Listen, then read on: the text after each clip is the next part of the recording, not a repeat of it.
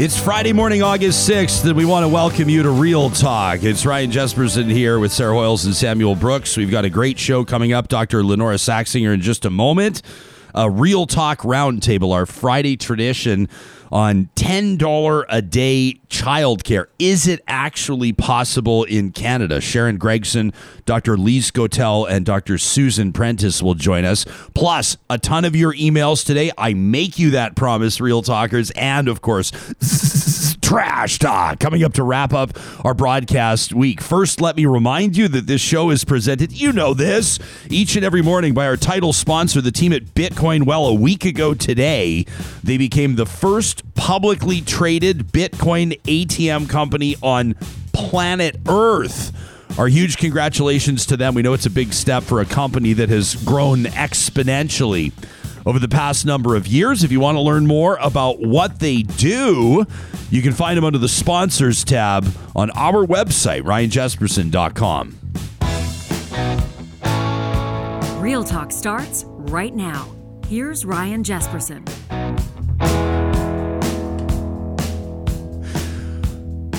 Sarah Hoyles is already on top of our hashtag RealTalkRJ. She's keeping an eye. Samuel Brooks taking camera four, so everybody watching us live on YouTube right now can see exactly what's going on in the studio.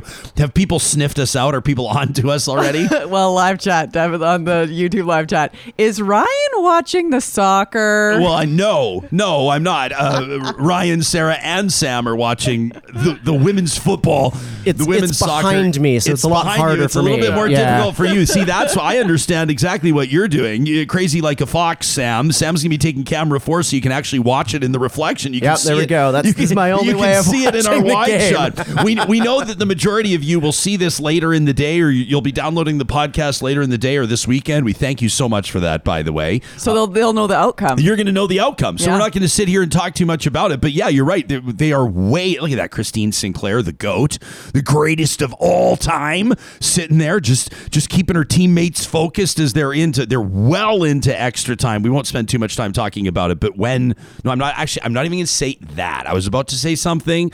You never know who's superstitious. You never, you, you never know. I heard a, I heard a uh, Patrick Maroon of the Tampa Bay Lightning. He was talking about what it was like. He was on a podcast just last week talking about what it's like to play for John Cooper for their head coach, and he's like, it's wild because he doesn't care at all about the superstitions of hockey. He's like, hockey players are so superstitious. Someone's going, did Ryan just seriously take women's soccer and turn it into a conversation about the Stanley Cup final in eleven seconds? You betcha. I sure did. But this is a bigger picture of sport. And and Patty Maroon was saying it's wild because Cooper will put things out there into in into the atmosphere that they have. He goes, yeah, don't worry about that penalty kill, boys. We're going to score right now coming up on this power play. And he goes, well, geez, you don't say that. Now we have to go do it. And then his coach goes, yeah, exactly. Yeah. It's kind of the whole point. So coming back, I don't know if, if soccer players, if football players are, are as superstitious. Hockey players are notoriously superstitious. The way they tape their sticks, the way they get dressed, the way they walk into the room, what time their game day nap is, what they eat. I don't know if soccer players are like that as much, but I'll watch my tongue and I'll watch my tone and I'll watch what I say about if and when we will erupt. How about that? Did I kind of just say it already anyway? I think I did. Anyway, for people, a bunch of people sit there and say, we don't care much about the Olympics. Not really into the Olympics much. And then something like this happens when, well, you, when your country's in a position, you know, like Canada winning men's decathlon yesterday. All of a sudden, everybody in Canada cares about men's decathlon, right? Well, that like, I don't like the Olympics. I think they're totally bogus. Uh, How are they bogus? I love the sport aspect. I hate the commercialization and just basically the exploitative nature of it. So okay. that's where, and we're also in a pandemic. So I'm like, why the hell are we having Olympics right well, now? There's no fans. Um, fair. Yeah. Anywho, uh, the whole point is now we've got it on the old telly over here. And, and you're so excited. And I'm, women's soccer, like people are watching women's football and, As they should. Are, and are stoked about it. Well, I yeah. one hundred percent agree, but I just, it's cool to see everyone be like, because, you know, sometimes people are like, oh, women's sports, they're not as good as sure, men's. Fair enough. Um, yeah. No, some, not some, fair enough. Some, not fair enough. Your point is fair enough, Sarah Hoyles. Oh, okay. Did you really think I was going to fair enough? Nobody cares about women's sports. Did you really think? I thought you might just want to be like get into it this morning, so I was I would ready. Say, uh, yeah, right before right before our roundtable with Sharon Gregson, Doctor Lise Gotell, and Susan Prentice, Doctor Prentice. Um, uh, women's sports, you could certainly make the argument. And by the way, we do have an infectious disease physician like hanging tight in the bullpen right now. Go ahead. You guys going to talk to me at some point or what? Um, but uh, women's sports, you, you know, you can certainly. Oh, are they getting to penalty kicks now? Oh, this is the worst. You Focus. can't decide. You can't decide a gold, gold medal, medal on penalty kicks. You can't uh, unless we win. Then it's fine. Then I'm totally okay with it. But I, I think you'd I think you'd find in, in the wide world of sport, you'd find many people. Consensus would be that some sports, the women are way more entertaining to watch. Tennis is an example that comes to mind. A lot of people say that watching women's tennis is more entertaining. Um, you know, I don't know. I think it just depends on how you're wired, what you look for in sports, et cetera, et cetera. But something like this, like you said, there, there are, there is a generation of girls, like from, let's say from age five and six, you know, some of them would have woken up with their parents today or even gotten up quietly themselves and turned on the T V if they're on the West Coast at five in the morning. Right. There are some like families, or I bet you there are some girls soccer teams right now that are watching this, that these are the names. These women that they're watching right now represent Canada, and and six or eight or ten years from now, when they are in the same position representing Canada, they're going to look back to the Olympic Games in twenty twenty-one and say, that was the moment for me, right? That was the moment I became inspired. You, you, you see evidence of that, how there are these moments in sport, and then ten years later, that next generation comes through, right?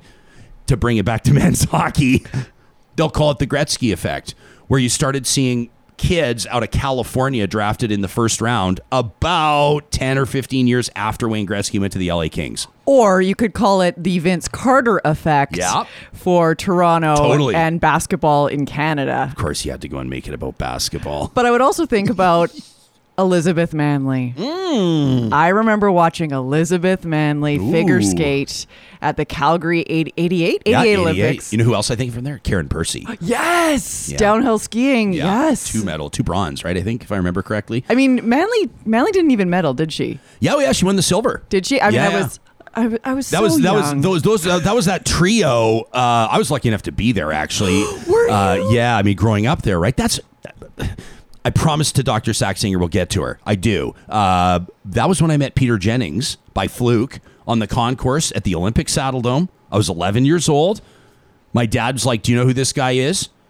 You know, he was buying popcorn with his son in line. I think my dad was using me to be able to talk to Peter Jennings. I think I went and talked to his son first, and then I think my dad kind of went and talked to Peter. And then the next thing you know, next thing you know, I'm watching, you know, A B C World News Tonight every single night because I knew that guy, so to speak, right? Isn't I met that guy. I know that guy.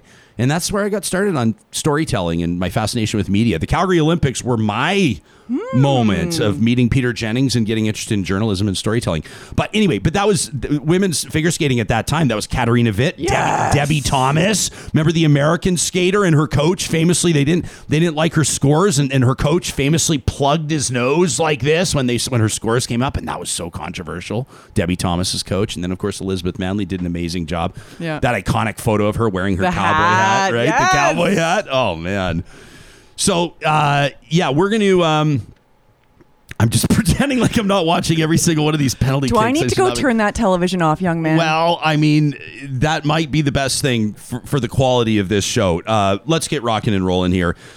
The talk of this week, and not just in Alberta, but across the country, has been Alberta easing or essentially moving on from COVID-related restrictions. The province is treating this as an endemic now, as opposed to a pandemic. And I would say that it's fair to state that it's had somewhat of a divisive effect on the population. There are people that believe that the government is making the right move. Uh, upon the advice, the government insists, of the chief medical officer of health, and there are people that are absolutely outraged. quite frankly. We're seeing demonstrations in, in Calgary, Red Deer, Edmonton, and other communities online. Our inbox is slammed. Uh, so I can only imagine what the Minister of Health's inbox, what the Premier's inbox looks like. Our uh, goal here and uh, the way that we roll is uh, to endeavor to speak to expert voices that can provide data-driven analysis and provide an informed perspective on what they're seeing. And that includes our next guest, who has been a great friend of this show since inception. She was one of the first to ever appear on Real Talk. Doctor Lynora Saxinger, an infectious disease specialist uh, whose clinical practice includes H I V, hepatitis C, travel, tropical medicine. She's co-chair of Alberta Health Services Antimicrobial Stewardship Community, and she is kind enough to be joining us on a family vacation halfway across the country from our studio. We sure appreciate it. Welcome back to the show, Doctor. It's good to see your face. It's nice to be back. Thank you for having me. So you're you're on vacation, and aside from us pestering you with emails asking you to come on the show, you're probably, I would imagine, trying to just clear your head and enjoy the fresh air and spend some time outside. But if I know anything about you, I know you've not been able to ignore this story. So why don't we start with your assessment of the moves that Alberta has made, and, and generally whether or not you think they're a move in the right direction. You know, it's kind of funny because I actually took a very, I was, I was surprised as anyone, I think, with the announcement, not because the content was completely out of the blue, but because of the timing. And so I really didn't expect that at this point. And my first impulse was, well, I want to see the modeling. I want to see the data. And unfortunately, the way it all rolled out was that those things weren't available with the announcement. And I think that actually caused a lot of the reaction that we've seen, which is, I mean, I've been trying to stay off social media, but a lot of extreme, well, I wouldn't say the word anxiety, but extreme um, upset and outrage and, um, you know, really questioning where this came from. And so it really seemed to come as a bolt, bolt out of the blue for people. And a lot of people were not in the headspace of thinking that we were going to essentially normalize COVID as one of the diseases that we face. And so, you know, watching that unfold, I really think that uh, my first response was, gosh, we it really would have been good to have a lot more of that information with the announcement, not after the announcement, but with the announcement, because people really just saw it as being completely out of left field, when in fact, it really is within the range of things public health people have been talking about over the last while. So that was my first take is, oh goodness, I wish we had more information with this, because I don't really have an opinion yet until I see that, if that makes sense. Yeah, and, and I think the health minister yesterday, the provincial health minister, Tyler Shandro, uh, taking some big swipes at the federal health minister, Patty Hajdu, believing that, that she's out of line, essentially, commenting on a province's management of COVID nineteen. He attributes it to electioneering and says that the prime minister is getting set to, to campaign across the country, which is accurate, that sense. Uh, but, but again, Alberta's health minister doubling down in his tweet and saying, listen, we are making our decision based on the science. We are making our decision based on the evidence. And I see civilian after civilian and medical professional after medical professional saying, well, then show us the evidence. Show us the science. What science are you citing? Obviously, you have more of an awareness than I do about what discussions are among professionals uh, and public health uh, experts across the country. C- can you provide some insight into conversations that have been had around taking steps like this? Sure. So, I mean, one of the things that we've observed in other places is that, you know, COVID largely is defanged by vaccination. Um, and that if you have, you know, that the magic number of vaccination is something that's under a lot of discussion and examination right now. But um, if you reach the point of the population where the overall population risk of severe outcomes from COVID is blunted down to the level of other similar diseases, then the risk benefit fit of continuing with the measures that are in place really becomes questionable. And so to me, it's not necessarily a matter of if we would ever move to this position, but when. And that's where a lot of the conversation has happened. And so if we look ahead to, you know, places that I usually look to when I say, well, what's going to happen to us next? You look at the U K, um, they had a horrible Delta surge. Like they really had a, a very, very high case rates that were almost as high as the prior surge for them. But their hospitalization numbers did start to increase, but not to the same degree. And so that's the kind of calculus that people are looking at on a population basis is, is, you know, how many cases will we accept? What do we expect that to um, result in it within the healthcare system? And, you know, what are the resources that are needed for our current measures? And what are the other And this I have less of a lens on, but what are the other important things that we're not able to do right now that are important in terms of greater, greater societal good? And so the other piece that I really would like to see coming forward, along with more detail on the modeling and the data, is, you know, what what we're going to gain from this in terms of other public health priorities, because there definitely are lots of those. And so, you know, the risk benefit, I'd like to know what the benefit is as well. And this is, I mean, that's been, that was an interesting uh, element uh, that I won't say it was buried, but it was just a quick reference by Doctor Hinshaw in, in her initial, uh, you might call it an editorial that was released a couple of days ago before her, her webinar last night. We can talk about both of those, but, but she referenced, for example, Al- Alberta's syphilis problem. Uh, you know, I don't know if, I mean, I, I want to be aware of who I'm talking to and what I'm talking about, whether or not I use a word like outbreak. So I'll call it a syphilis problem. And she references as well the, the opioid epidemic, which has been a huge issue uh, in the province of Alberta. Are those the types of things? I know that some people have been cynical about that, you know, suggesting that if Alberta walks away from COVID restrictions, that all of a sudden the government's going to get serious about supervised consumption services. I don't foresee that happening. But are these the types of things you're talking about when you say the greater public good?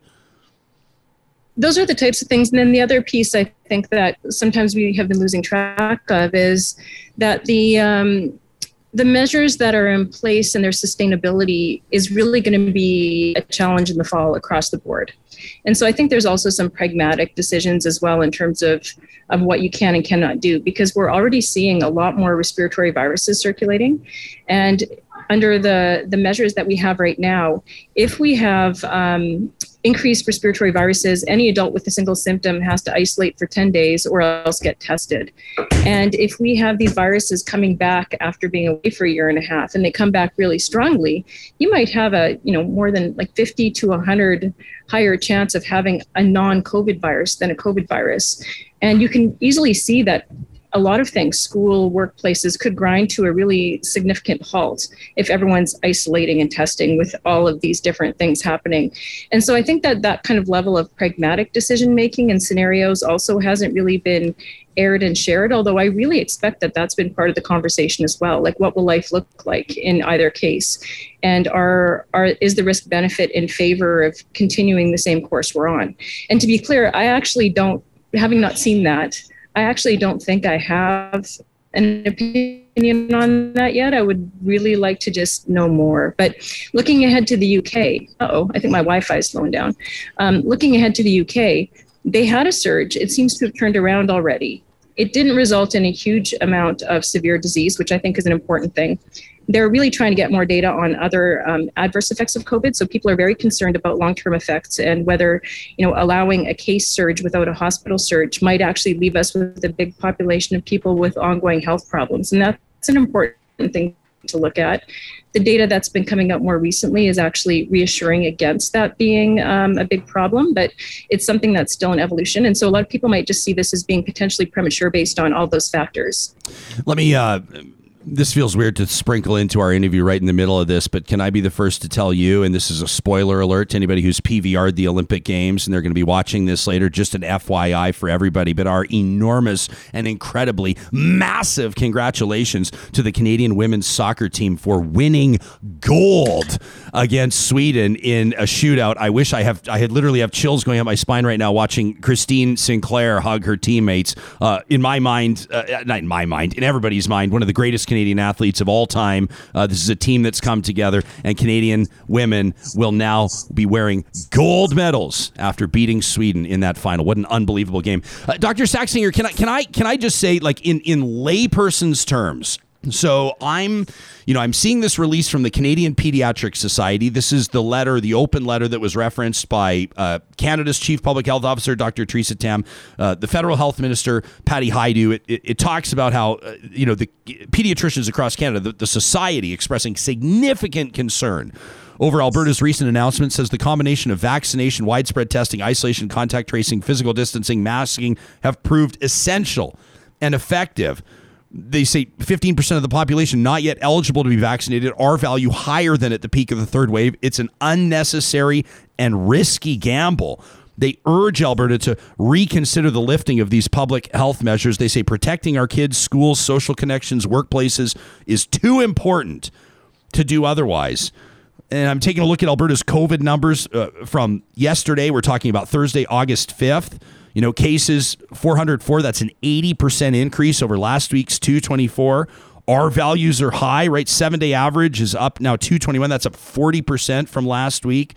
Positivity up to five point four percent, five point three nine. They say that over five is considered the threshold for dangerous levels of community spread. I mean, as if I'm teaching you anything, but as a lay person, I'm looking at all these. I'm looking at the fact that Alberta is, if not the lowest, among the lowest vaccinated populations across the country. And I just can't wrap my mind around why it's so important. And maybe I'm asking you, a scientist, to comment on politics, and I apologize for that, but I can't understand for the life of me the urgency to be first to reopen when there are so many red flags waving all over the place. Now, I acknowledge that public health professionals are are, are examining data and having conversations about next steps, but I just, for the life of me, can't understand how it's justifiable in Alberta. I mean, is there any way that you can look at this and, and make the argument that it is? I guess you're asking me to be a devil's advocate when I'm actually not sure myself. But I think the I think the points that would be raised would be that um, this actually is a significant shift. It's like a philosophical shift away from looking at cases entirely. It's looking at what happens Um, in terms of those severe outcomes. And it's focusing not on like the daily numbers that we've all been habituated to with anxiety. It's really looking at, you know, what's the outcomes of, are people at risk of having um, of having severe outcomes, and what it does with their decision making. And so, you know, the number of cases in this instance is really something I think it's being portrayed as being no longer relevant. Mm. And what's really relevant is, you know, what does that actually result in? The other thing I really want to make sure people understand as well on the pediatric side is it is true that kids are the largest group now of unvaccinated people. And it, when we see case increases, they will, you know, be a large part of those increases because they don't get the very strong benefits of vaccines yet. So one of the best ways worldwide that we've seen to protect kids is actually to make sure that all of their adults are vaccinated. And in jurisdictions that have, and it's patchy across Alberta, but in places that have high rates of vaccination in adults, that really, really, really cuts the risk in children. And in the U S, when you look at places that are having surges where they're having, you know, lots of kids getting admitted to hospital just because the sheer numbers of kids being infected in the community, those are communities with very low vaccination rates, like in the thirty and forty percent. And so I really think we need to look at what their modeling says. Like, what do we actually expect from this? And um, and then after you see what the science says, there's this whole overlay that happens at a public health and political level about what they think the best interpretation of their their people's, you know, wishes and values are, which is really also very hard in Alberta because we have the most polarized community, mm-hmm. um, communities, I guess. And so, so, you know, there's the data. And I think that I would say that the current plan is within a range that can be reasonably pot, like con- considered by a public health agency, but it's kind of at the outside of that range. And it really is based on a whole bunch of risk calculations that we haven't seen the details about yet. And I think that that was actually a significant issue. I think that that should have been available at the beginning because people got very upset and they got very frightened for their children. And I don't think that's a really good place for us right now, honestly. I think that, that was extremely well said. And, and if it makes you feel any better, I'm typically playing devil's advocate three to five times per show. Uh, I think it's an important element of any conversation. We have this email from Jason. He knew you were coming on the show. He knew Joe Vipond was coming on the show yesterday. I didn't get a chance to ask this to Doctor Joe. He asked me to put this in front of either of you. Um, he said, I, I, he said, I would ask that you have at least one of your guests pick apart a statement. So Joe has, uh, Jason rather, has issued a statement. And he says, I would I would ask that a professional take me to task on why I'm wrong or give me the green light if I'm justified. Okay, so here's Jason. He says, I agree that COVID's here to stay and we have to learn to live with it. But it is not the flu. It has not been studied for over one hundred years like the flu has. It does not have a wide range of drugs to treat it like the flu does. It does not have vaccinations that a six-month-old could receive like the flu does. So we can't treat it like the flu. Abandoning test, trace, quarantine until we have vaccines for kids under twelve and treatment drugs is madness. And that's not even getting me started on long COVID. I really don't believe there's a long flu. Would you, per Jason's request, go through that and let him know if he's bang on or way off?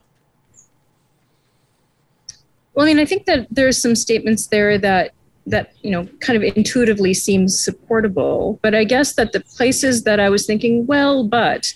Um, are that the biggest difference that we see in terms of population burden of, you know, disease and severe illness and death in COVID has always been in adults and people um, who are more vulnerable, and especially older adults. And so if you look at the actual stats in kids, um, a lot of kid infection had flown under the radar earlier in the pandemic because they don't have a severe disease. Unlike a lot of other things, and it might be because they've been exposed to more of our other related coronaviruses early in life, and they might have some kind of preformed partial uh, resistance to these viruses. They they are not like the canaries in the coal mine uh, for COVID. Older people are. And the actual burden of disease that's fallen on kids so far has actually been quite low. I think it is very important to highlight that the long COVID story is still in evolution. And to me, that's another one of the risks that's being evaluated in this scenario, where you could get a range of opinions. The higher quality data um, that's been coming out more recently, because initially it was not very good quality data, is actually more reassuring than not um, on the question of pediatrics, kids, youth, long COVID. And the other piece that's been moving, I think, is a better appreciation of what the pandemic has meant for kids beyond their personal risk of illness and the burden that that poses as well. So those things, I think, are all really good places for discussion, but I think that the science and the numbers are not as settled as might be suggested, um, and that the body of literature right now around some of those questions is is also polarized. And so you can find numbers to support extreme positions on either side, which is not the way I usually roll. I usually try to sift through for the better quality stuff and, and withhold judgment in the middle, which is kind of where I'm at with some of the long COVID material right now.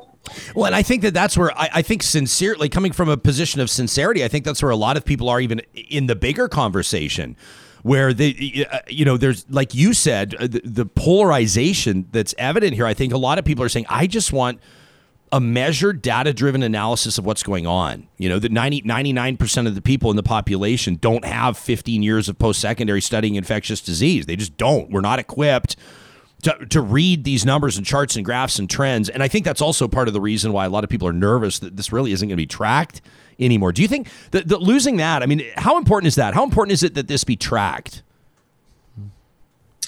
You know, my uh, my initial response was, well, yes, we are going to have to learn how to make COVID part of our background reality.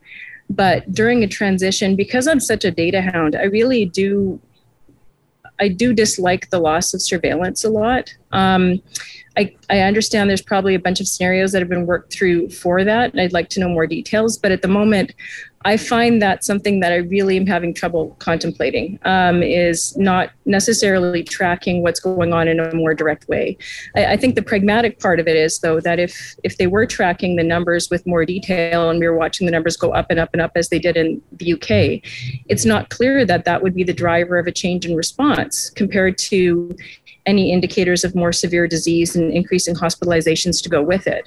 And that that relationship between cases and severe severe outcomes has been so weakened by vaccination that in a lot in a lot of places, I mean, most places that had a severe surge most recently with Delta, um, and they saw increases in hospitalization, they they had, you know, case rates in the kind of thirty, I mean, vaccination rates in the thirty to fifty percent range um, or lower. And that's what we also see in the U S. And so we are in a bit of a different place. And so we really do need to see the modeling around that.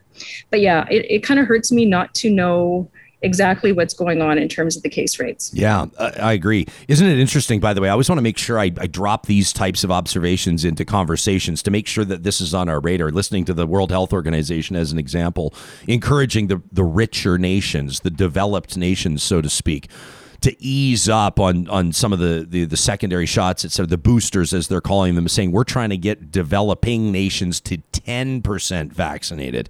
That's always such a wake up call to me, isn't it? When we're talking about where we're at and where other countries are at, and realizing that, that in some populations, ten percent is the benchmark they're trying to get to. Um, you mentioned the Delta variant. I mean, you're an infectious disease specialist. Can you explain to us, like in late in terms we can understand?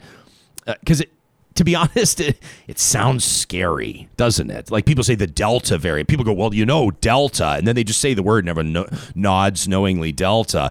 How How is it different, and how different is it? And can you, in, in layperson's terms, can you help us understand the Delta variant? Sure. So, I mean, the Delta variant, um, we expect viruses to change as they travel through populations and across the world.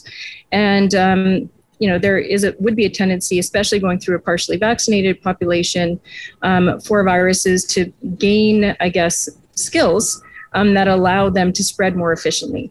And so this actually happened fairly late in the game for COVID, honestly, um, compared to what you might guess from some other viruses. But the Delta variant is definitely more transmissible. It definitely de- increases the R value, or the potential highest R values, in terms of the number of people that a single person might infect um, fairly markedly. And there's still a lot of work going on trying to figure out why, but it might have to do with how fast and how high the viral levels get in the upper respiratory tract early in infection. And so that might be one of the reasons. And then some other things are being evaluated as well. And so it is, you know, just basically more efficient COVID. Um, there is somewhat conflicting data as to whether or not it's truly a worse infection. Um, you know, in the setting of the Delta surge we saw in the U K, they their mortality rate was less than ten percent of what it had been in the pre- previous surge, and that's probably due to vaccination. And so, you know, that would be, you know, our worst case scenario is still, we would expect to be significantly less than the last surge, mm. even our worst case scenario right now. Um, but it does change the game, it changes the math. And so that's why the modeling data that they're planning to release, I understand, is so important, because you want to know that that increased transmissibility has been appropriately factored in, along with our background vaccination rates, to try to say, what is our worst case scenario? And it would appear, based on this decision, that that has been seen as being okay, and compared to the, you know, compared to not continuing these things or continuing these things, it's been judged to be the better course of action. And so there's a lot of, there's a lot of assumptions there, and a lot of um, risk assessments, I think, that we would, we would just like to understand better. Uh, Doctor, I'm committed to letting you get back to your vacation. I'll make this the last question. I've, I've been trying to do some reading and educate myself on, and I recognize that this is, uh, you know, the, uh, the very reality of a pandemic is that there are constantly moving targets, obviously, from from public health policies to the research to whatever. I mean, it's it, it, it's been an, an evolving and moving animal, right? And um my understanding is that in the debate around airborne transmission, that there's really not settled science here, but it seems to continue to come up in conversation, whether people are talking about, you know, I've seen some some some parent groups across the country demanding better H V A C in their kids' elementary schools. I've seen conversations around uh, N ninety-five masks and healthcare workers. I mean, there's really been a lot. It, it continues to come back, the idea around airborne transmission. Uh, what's your take on that? You know, that's another area of, of polarization, I think, that where the polarization is kind of in excess of the available certainty of the data. And and the reason I say that is because we are looking at this again. We've been looking at it fairly continually. And I'm not speaking as a scientific advisory group person, but as, you know, part of my gig has been looking at this information. Um, I, I think that there has been a much better understanding that airborne transmission is a factor in this disease, and that had been downplayed early in the pandemic based on experience with other viruses. Um, and our original infection control and masking advice was based mostly on data that we had from influenza, which really didn't show a benefit to higher grades of masking, if that makes sense, even in the community or in the hospital. Um, in the hospital setting, I think that a lot of the information that's come forward that informs, you know, this airborne transmission as being a higher risk is still in a kind of hypothesis generating stage. It hasn't been an observed difference in the real world stage. And so we know a lot more about particles. We know a lot more about filtration. Um, and in general, I'm very pro ventilation for all sorts of health reasons. And so I think that that one is actually one that you can kind of layer as a basic, that we should have good quality air um, as something that we can all agree on. Um, the additive benefit of masking and N ninety-five masking is something I think where there's still a lot of work being done. And um, I think premature conclusions in that area um, could actually have negative effects as well in terms of the burden on someone's like lived experience in terms of wearing, for example, an N ninety-five mask for eight or twelve hours versus not, um, kids and their communication, wearing a mask versus not. And so I do think it's important to keep on talking about it.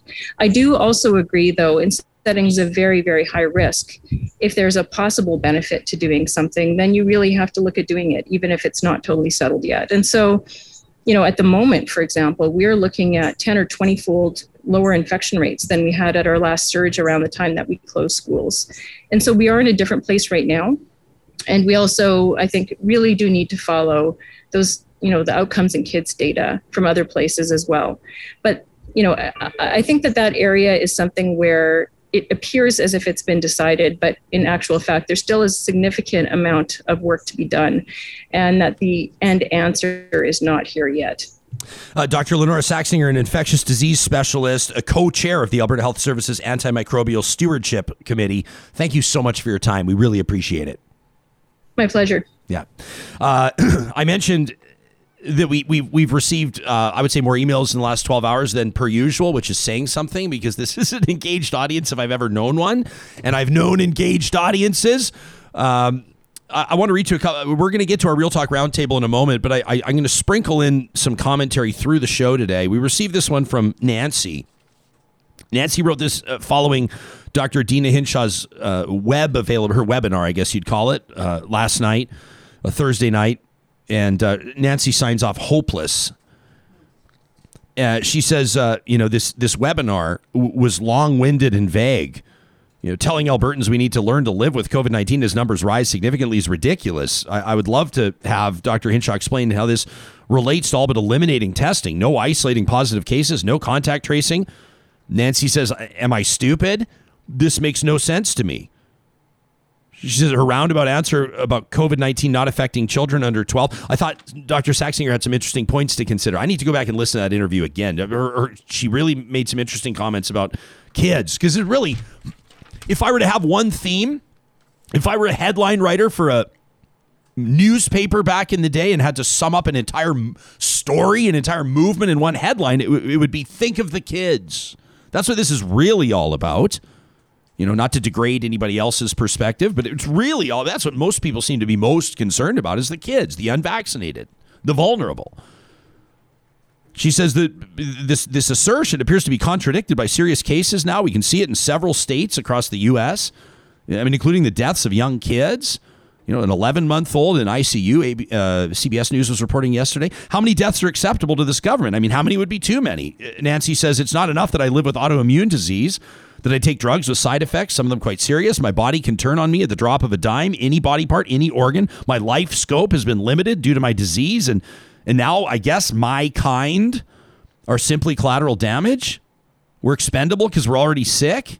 I guess I should just be grateful I lived this long. You know, how about this? How about I just get used to being isolated, alone, lonely, and left behind? And yes, I've been double vaccinated. If there's virtually no testing, no isolating in positive cases, no contact tracing, I'll never know who's infected, who's not. Grocery stores, she says, are my only social event of the week. She signs off hopeless. Meantime, we get an email from Doctor Rick Spooner. He says, I just watched Doctor Deena Hinshaw speak for an hour and a half, and the policy decisions, Uh, COVID nineteen, the Alberta government's moves concerning its approach to the pandemic. She took questions from the audience, which included some of her toughest critics. Doctor Spooner says, Ryan, I, I recently emailed you uh, and I suggested that Doctor Hinshaw be given the opportunity to explain her department's decisions before final judgments were made about them. Uh, want to let the good doctor and everybody else know we do have an interview request in with Doctor Deena Hinshaw. He says in, in Thursday's availability, she presented lucid, reasoned, evidence-based answers that, in my view, supported her department's position.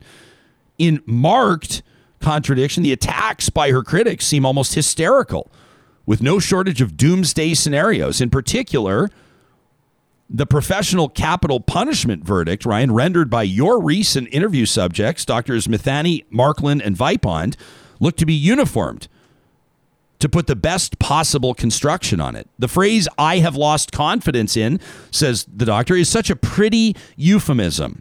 We say it about politicians and governments all the time, but when you say it about the work that a professional like Doctor Hinshaw does, it really means she's incompetent or not capable of proper judgment and does not have the capacity to carry out the work she was hired to do. It's such a pretty euphemism, just like saying restroom instead of shithouse. I was proud of Doctor Hinshaw tonight, says Doctor Spooner. She is the exact opposite of the malleable yes woman that her critics make her out to be. That from Doctor Spooner out of Edmonton. I appreciate the email. You can let me know what you think. We're always interested in how our audience is responding to this and what you make of our content. Who would you like to see on the show? Whose voice would you like to hear? What would you like to see us circle back on? What's an angle that we're missing? What's an angle that demands to be explored?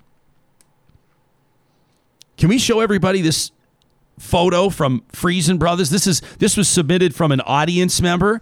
I really appreciated this from Kirsty. We got this email just the other day to talk at ryan jesperson dot com. She says, I wanted to thank Real Talk and the team at Friesen Brothers for this wonderful gift basket. She was one of our winners. You remember a couple of weeks ago, we did the barbecue giveaway, the barbecue sauce giveaway. She says, you read my Instagram post on your show, the one about grilling wings. That jumped out at me. I said, everybody talks about barbecue. Very few people talk about barbecue and grilling chicken wings, but they are one of life's great delights.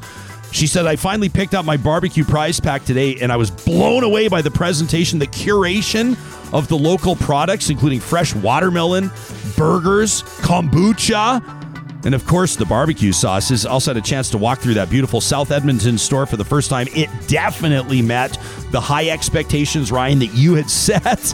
And she says, and don't worry, I did pick up sourdough cinnamon buns. Thanks for everything you guys are doing at Real Talk. Love listening to you three every day. That from Kirsty. Thank you. And thanks for checking out that store. Friesen Brothers with sixteen locations across the province. You know that. You can learn more about them at friesen dot com. Also, a big shout out to our friends at the Dairy Queens of Northwest Edmonton and Sherwood Park. We're really excited to be promoting their... I mean, through the month of August, this is a real commitment. This is them putting their money where their mouth is, right? They said we wanted to, in the wake of this devastating story about residential schools, educate ourselves and reach out to friends within Indigenous communities, align ourselves with groups that could use some financial help. That's how they came across the Wakutuan Society. Annual retreats they hold for Indigenous women who are survivors of both cancer and residential schools. These retreats are culturally safe for Indigenous women and allow them an opportunity to heal physical, emotional, mental, and spiritual injuries while empowering people to wellness and strength as community leaders. A dollar from every cone sold at the six Dairy Queens of Northwest Edmonton and Sherwood Park for the month of August, the entire month, will go to the Wakutuan Society. This is going to be thousands and thousands and thousands of dollars, especially if real talkers like you go and pick up. Why not pick up cones for your neighbors? Why not pick up cones for the whole family? A dollar from every one of them going to an amazing cause. Well, I know this is a subject that a lot of people are going to care about. And I know that this podcast, this link is going to be shared across the country. I have no doubt, because once you start talking about affordable childcare, whether we're going to call it subsidized childcare, affordable childcare, whether it's going to be specifically ten dollars a day childcare, you know that this is an issue that impacts people, millions of people across the country. I'm very excited uh, to have this trio joining us for our Real Talk Roundtable today. Sharon Gregson is the provincial spokesperson for the, the very successful ten dollars a day childcare campaign, Uh, working with the Coalition of Childcare Advocates of British Columbia. Uh, she represents B C on the board of Childcare Now, the Childcare Advocacy Association of Canada.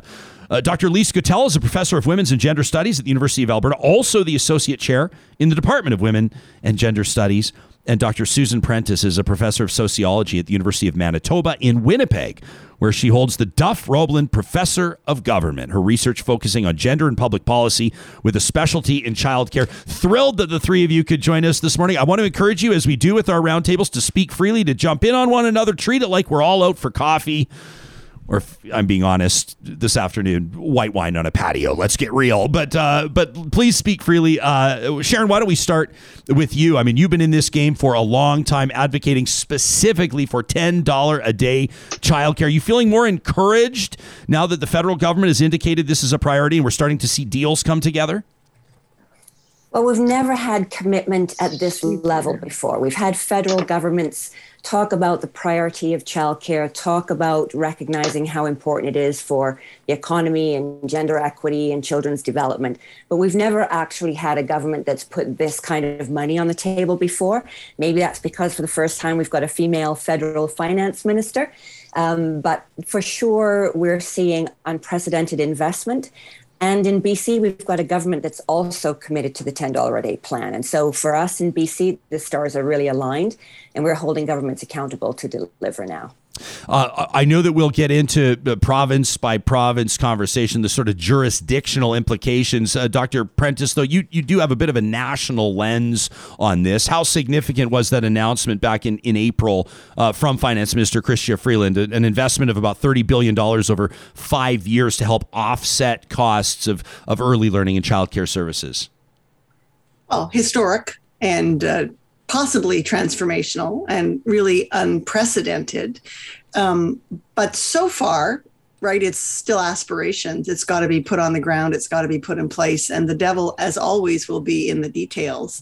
But I will say, as someone who's been working on childcare policy for many decades now, um, it, it really was um, a heart-lifting moment for all of us across the country to imagine that we have a federal government now that's really willing to take this seriously. Doctor Gotell, so, how have you uh, how have you seen, I mean, what has the evolution of the conversation looked like over the course of your career for as long as you've been paying attention to this? Well, um, I have to say I've been paying attention to it like Susan for, for quite some time. Um, so the Royal Commission on the Status of Women in nineteen seventy said that child care, the care of children, is Uh, a burden, a responsibility to be shared by men, women, and all of society. And unfortunately, um, we have, uh, until very recently, uh, left the latter part off the table. So um, the care of children, the care of elderly people has been privatized. It's been relegated to unpaid work and family that is most often performed by women. So this is a, a really radical change in, in the approach and in the conversation.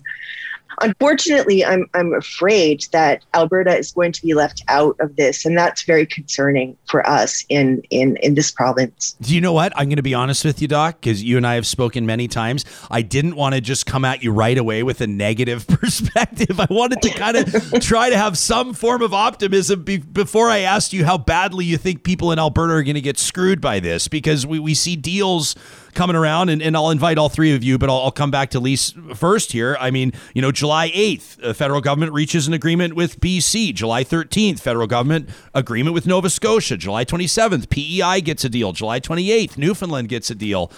And, you know, we've we got the premier's comm staff out there saying federal government doesn't even want to deal with us. I talked to Jim Carr, the P M special rep for the Prairies, the other day. He says, hey, I mean, both sides have to want to come to the table. I mean, how concerned are you that politics and, and personal grudges are going to get in the way of four and a half million Albertans seeing a program come together?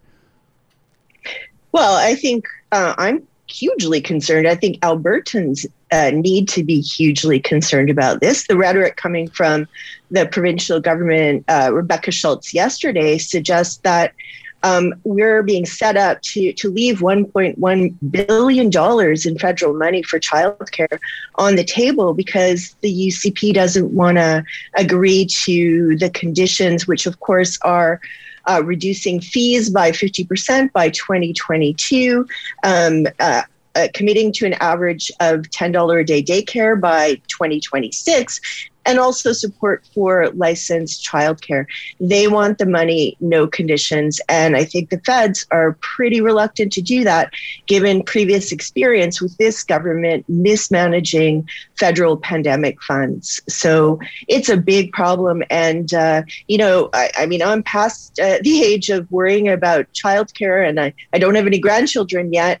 But, you know, I remember when as a single parent and a new faculty member at the University of Alberta in a professional job, I was paying more than one third of my take-home pay for daycare. And it was really debilitating. I, you know, was falling into debt at the end of every month and as a reasonably well-paid professional. So this is a critical issue for all of us. I, I don't even, I don't even know how some families do it.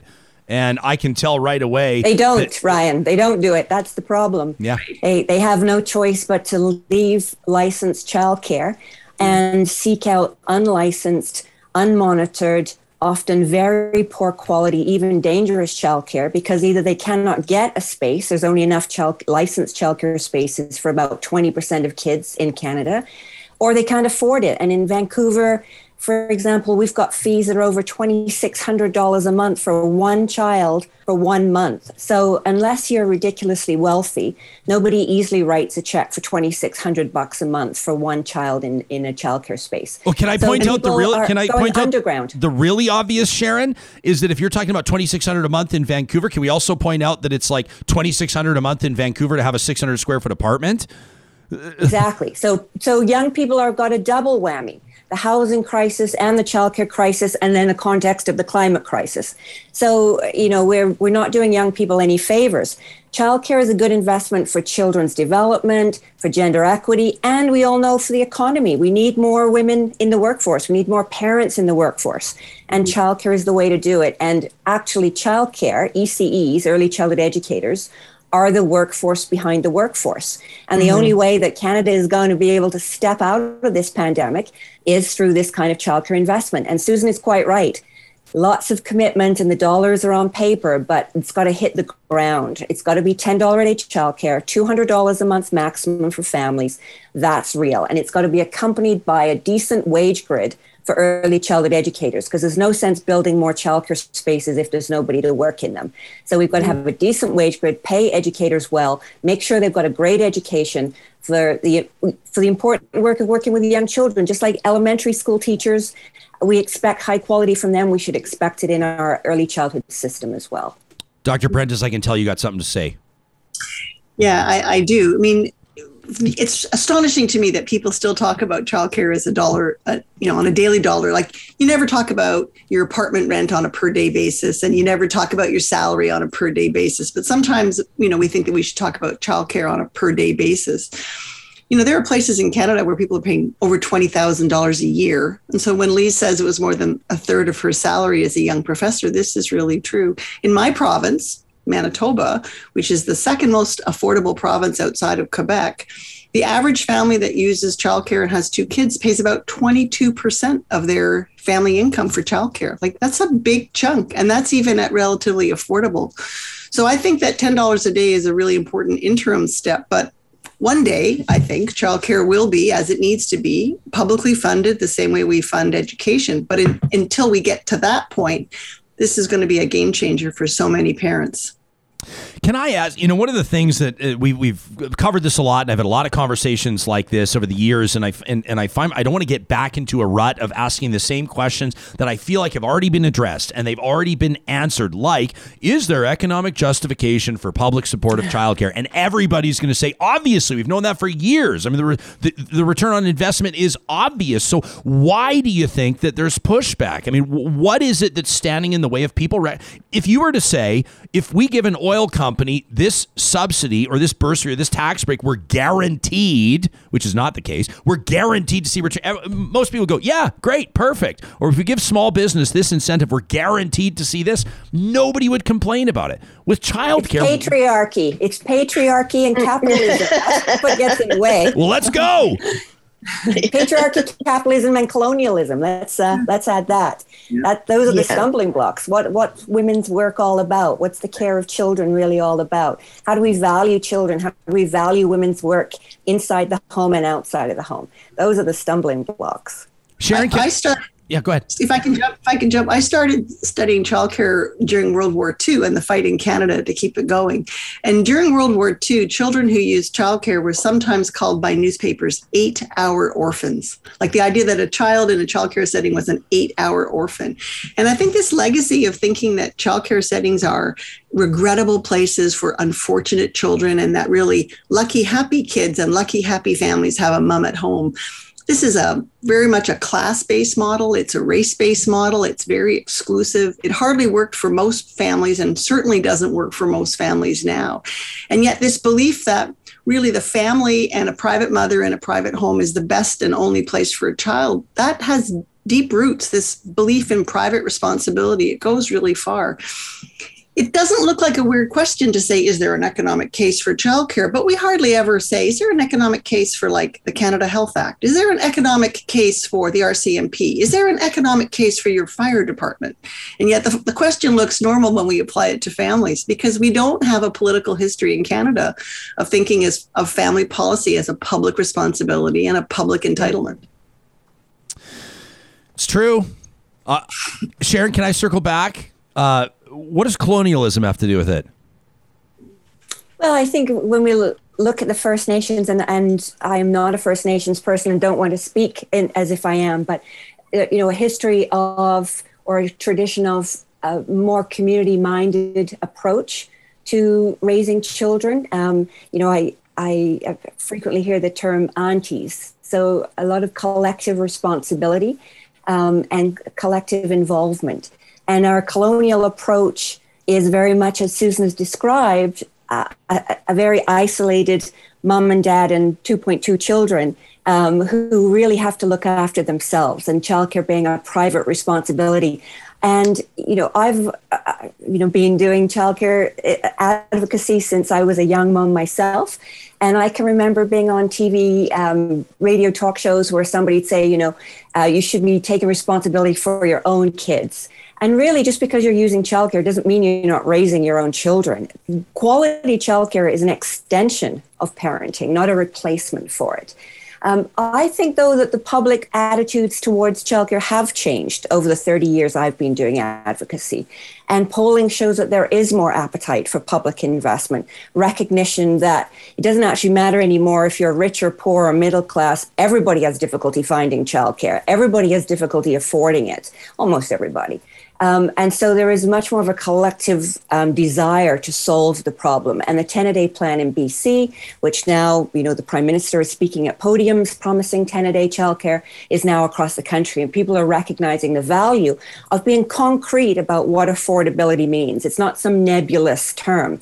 two hundred dollars a month is mostly affordable for families. And for those whom two hundred dollars a month isn't, then there's um, mechanisms in place to make it no cost at all. Um, but it only works if it's paired with investment in the educators as well. And I can't stress that enough. So it's always a three-pronged approach. It's about the number of licensed spaces available, it's about the affordability, and it's about having well-educated, well-compensated early childhood educators for, for children zero to twelve, not just three to five-year-olds, but for children zero to twelve. We uh, we had almost not an identical conversation, obviously, but uh, talked to a fierce advocate for long term. That doesn't even do her justice uh, for long term care yesterday. Doctor Vivian Stamatopoulos, who was who was very uh, insistent on pointing out how important it was to talk about wages, training and oversight for frontline staffers in long term care centers. And, and I think that we need to spend more time uh, talking about that today. Sharon, let me let me just ask you in follow up. So this ten a day childcare plan launched in B C ten years ago, right? In twenty eleven. That's right. Um, can That's you right. Can just you... imagine if if governments if governments had listened to us ten years ago? Well, sure. How much further ahead we would be now. So you well, you've got it. You've got the luxury is a weird word, but you've got the ability to look back now over the course of a decade, which is a pretty decent sample, uh, to be able to provide us some insight on how it came about and and the impact that it's had. Can you shine some light on that?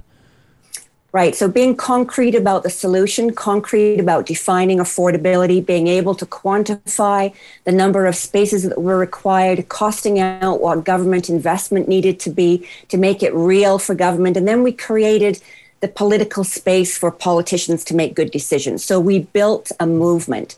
Um, we've, we had our allies, but we also had non-traditional allies, chambers of commerce, boards of trade, um, businesses who also said that, yes, this is important uh, investment for government. And so once we had created a movement, it was safe for politicians then to commit to implement the ten dollar a day plan. And w- success begets success. And as the childcare context got worse and worse, more unaffordable, tragedies happening, children dying in unlicensed childcare, it became easier for government to do the right thing and make the right commitments. Now, that doesn't mean we take the foot off the gas. We have to keep pushing them. And now that we've got the Prime Minister committing to ten a day, you know, our advocacy has to continue, particularly if there's going to be a, a federal election. We have to make sure that that doesn't negate all these bilateral agreements and that post-election that we're still on the same road. Yeah, we, we we heard from Minister Carr, there will be a federal election. He just wouldn't tell us what day they're calling it. Yeah. So we'll see. Uh, Doctor Gotell, what if we, like, in the context of COVID, uh, have have we learned, have we, have we come to better appreciate the value of childcare? Do you think as a society, has COVID or this pandemic had an impact, do you think, on public understanding and awareness and discussion around this subject? Well, I think that when you have childcare being the centerpiece of a federal budget, it's it's pretty strong evidence of of change. Um, but, you know, the, the pandemic has had really devastating consequences, obviously, which, you know, we all know. Um, you know, something like fifty-four thousand Canadian women have left the workforce since this time last year. Um, you know, those of us or those women who were um, lucky enough to be able to stay at home during, you know, the early parts of the pandemic really struggled with, um, you know, balancing uh, their, their work at home and looking after kids. And it, it really did cause a lot of uh, people to, to leave the workforce. So we have to play catch up. And also the pandemic has had a really terrible impact on childcare centers. I know more specifically about the Alberta context, but I, I assume that that's the case across the country. We've seen centers close. We've seen spaces close. So there's a real problem with um, accessibility of affordable, regulated, high-quality childcare. Um, and I do want to echo what what Sharon um, has been talking about in terms of the uh, in terms of the wages and uh, value of of um, the the value we place on on early childhood educators. I mean, it's ridiculous to me that um, you know. For example, a, a large equipment operator makes three times the amount that a university educated early childhood educator makes. That is ridiculous to me. Children are obviously a resource, they're a social resource. And we have to, you know, going back to the, the Royal Commission, recognize that it's not just a private responsibility, it's a public responsibility because we need to have children. We need to raise children well as a society. So we have to really change the way we think about, about childcare. Unfortunately, again, coming back to the Alberta context, uh, we, we, we have, there's an incredible resistance to uh, uh, a new way of thinking about childcare as a public responsibility. We have a right-wing government that is really, I think, quite invested in reinstalling the um, heterosexual nuclear family with the, the male breadwinner model. And and so that is causing them to drag their feet, I think, on, on this, um, on, on the child care deal with the, the federal government. Emma's watching right now live on YouTube, and she's hearing what the three of you are saying. And she says, ah, that explains why elderly family members keep giving me crap for working. Maybe it's, it's kind of a, it's like certainly a generational thing, but but the conversation is, it's not solved. And if I can just throw an obvious comment out here for your consumption and for your response, and Doctor Prentice, maybe we'll come to you first. Isn't it interesting that governments... You know, oftentimes it's it's interesting to hear different people explain their understanding of the role of government. And for a lot of people, they want to just boil it down to the economy, right? And don't get me wrong, I understand how this can be a huge part of a conversation about the economy. But when it comes to the so-called social well-being of a society, if you're talking about health policy or education policy, childcare policy, what have you, regulations around industry, it requires so much more political will. And I'm not sure. I mean, I know that that's what scares off a lot of governments and a lot of politicians.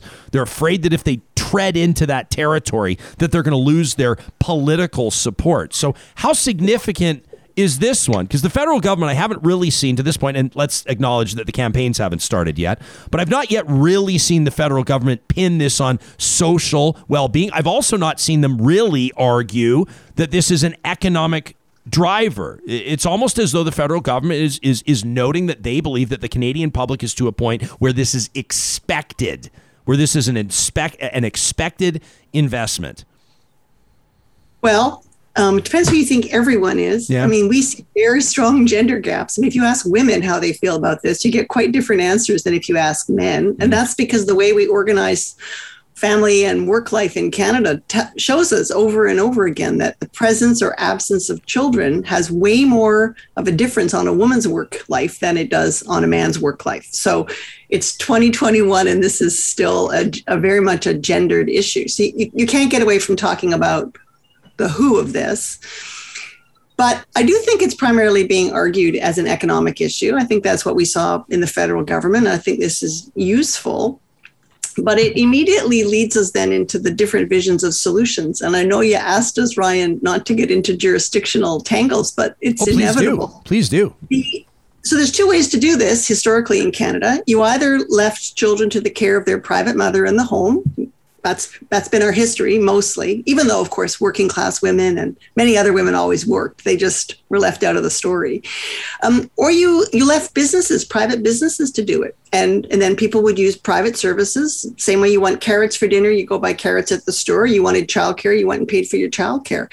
Um, so this is going to be one of, I think, the real pinch points for this plan going forward is what's the role of businesses in providing childcare for services, and what's the role of making them a, a public service where staff are well trained and and um, you know, you have entitlements. So this, I think, is the next frontier of the debate, because if you're a private business, you look at a labor intensive service like childcare, and the way you want to make it profitable is you want to hire less qualified people. You want to have more child per educator. You think, do they really need a playground, right?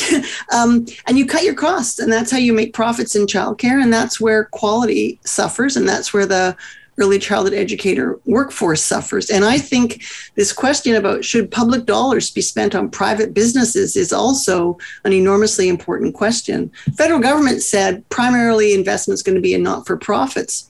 But in a province like Manitoba, we don't have a single publicly owned or operated childcare center. Every single childcare center or, or facility we have in Manitoba is either owned and operated by, by a not-for-profit parent group. A small number are individual entrepreneurs in their own homes providing family home childcare, or or it's a business. And we need to develop a third model of services, which is where governments of all stripes, whether it's school boards or municipalities or regional authorities or some other mechanism, we make childcare a public service. That's the let, only way we've made. Let, let's um, just to pick up on Susan's point. Let's be honest. If the market was going to solve the childcare dilemma, it would have done so by now. We wouldn't be in this disastrous mess where so few people can afford, can access childcare, and almost nobody can afford it, and there's low wages. If the market was the solution, it would have happened already. We, let's let's remove that from the discussion anymore. We've got the evidence that it doesn't work.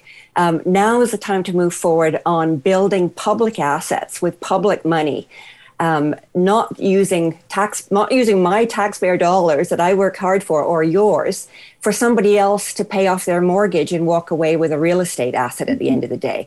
Let's build long-term public community assets through public delivery and not-for-profit societies.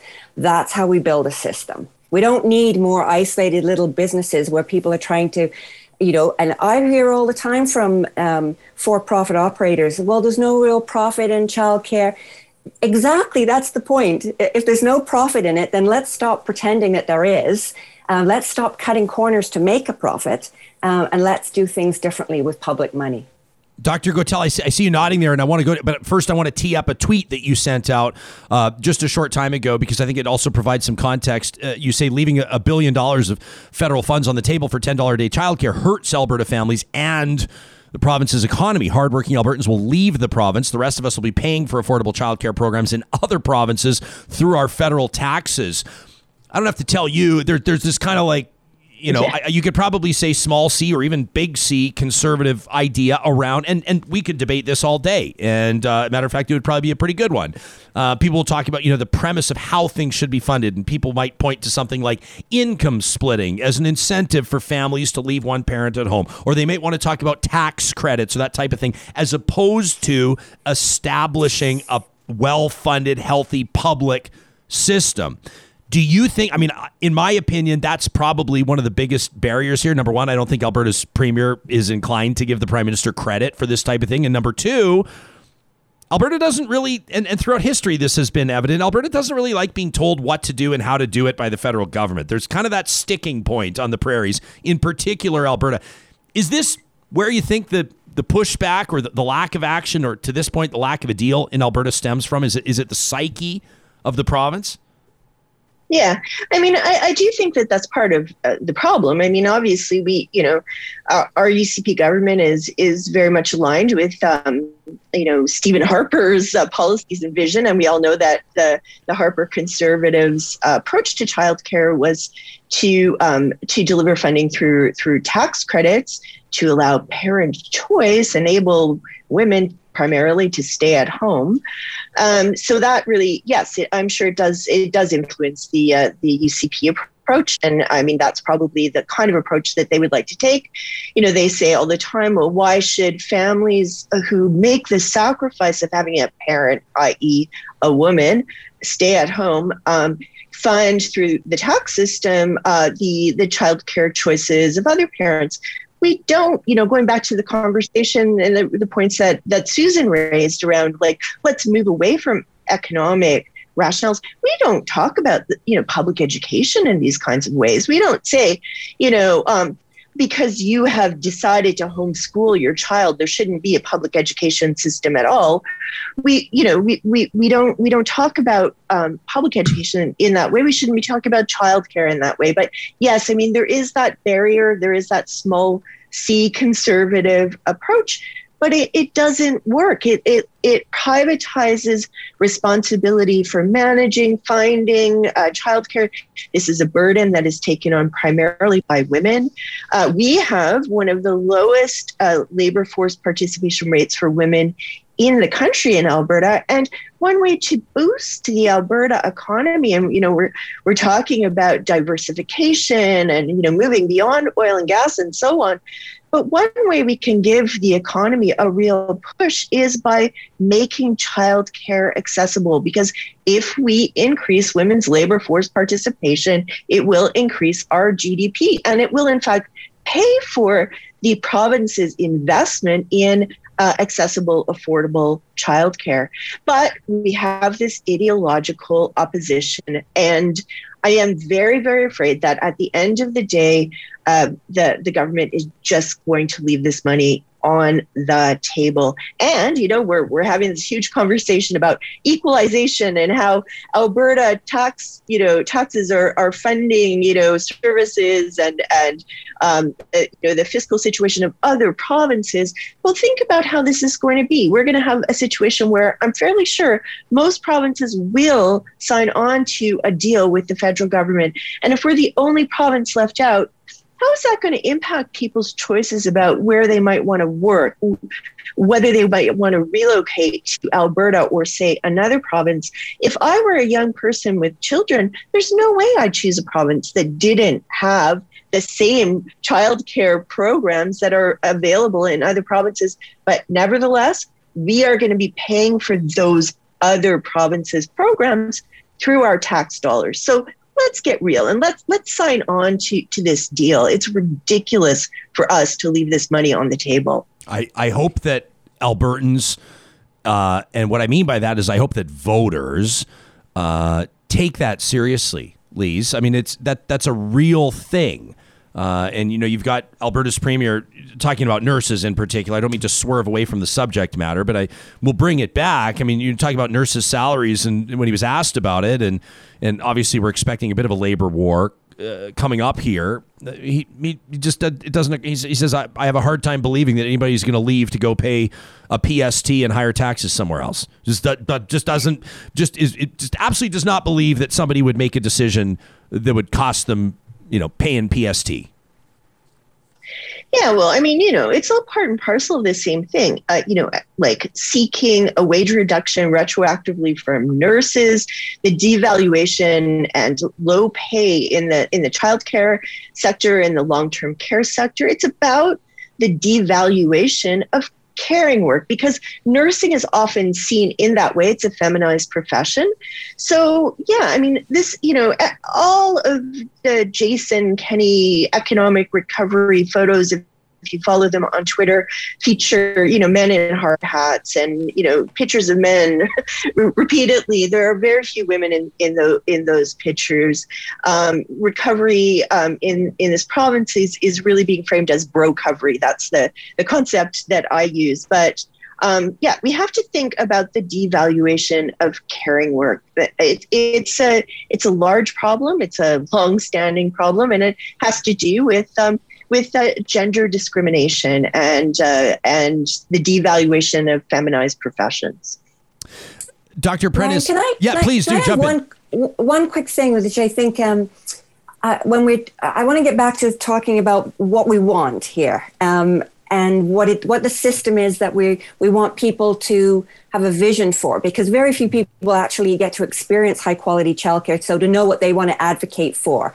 And outside of Quebec, there's very little system to advocate for. So I want to make sure that we're giving people the vision of what it is that this this new federal money and provincial money should be purchasing, what they should be advocating for. Um, and I wanted people to think about a childcare system that not only is affordable, with well-educated and well-compensated um educators in those programs, but also a system that is not just for people who work Monday to Friday, nine to five, a system that actually helps people who supports their children if they're on a four-day, four-day on and off rotating shift, or if they've got precarious work and they only know in the morning if they're going to be working in the afternoon, or if they're going to be working early mornings or late evenings or even weekends. Like, I think we also have to, when we're thinking about that vision of childcare that we're all fighting for, and it sounds like you're fighting more than the rest of us in Alberta. I'm sorry about that. Um, we all are. Let's get, yeah, let's let's make sure that we're helping people understand the vision. This is not just um, for those who are lucky enough to have an office job Monday to Friday. This is about um, supporting all families in all their diversities, culturally safe childcare, welcoming childcare to families, whether they live in rural or remote or urban or suburban communities. The same way we have elementary schools in all those communities, um, we would have childcare programs as well. Let that's me, my that's my piece. Sam, can you tee up Jim Carr for me? That so sounds this, like utopia. yeah, yeah. This is a well. Let me get. But I it's doable. Get, that's the thing. It's doable. Well, let's let's it's, talk you know, about I'm it. Sure because sh- no, I, I don't know that about kindergarten. Sharon, go ahead. So I don't mean to step on your toes. No, I was saying, you know, I, I've heard stories that people had the same fight about kindergarten yeah. um, and primary school, that, uh, you know, it was for really poor kids or those who could afford it got the, the good the good version. Um, and and kindergarten and primary school might have looked like utopia at one point for people. The public education, public health care might have looked like utopia.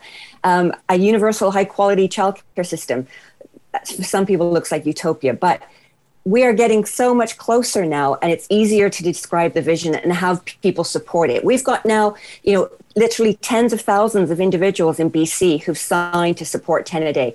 We've got sixty-seven local governments who've endorsed the ten a day plan, more than half our school districts in the province. Our support represents far more now than two million British Columbians.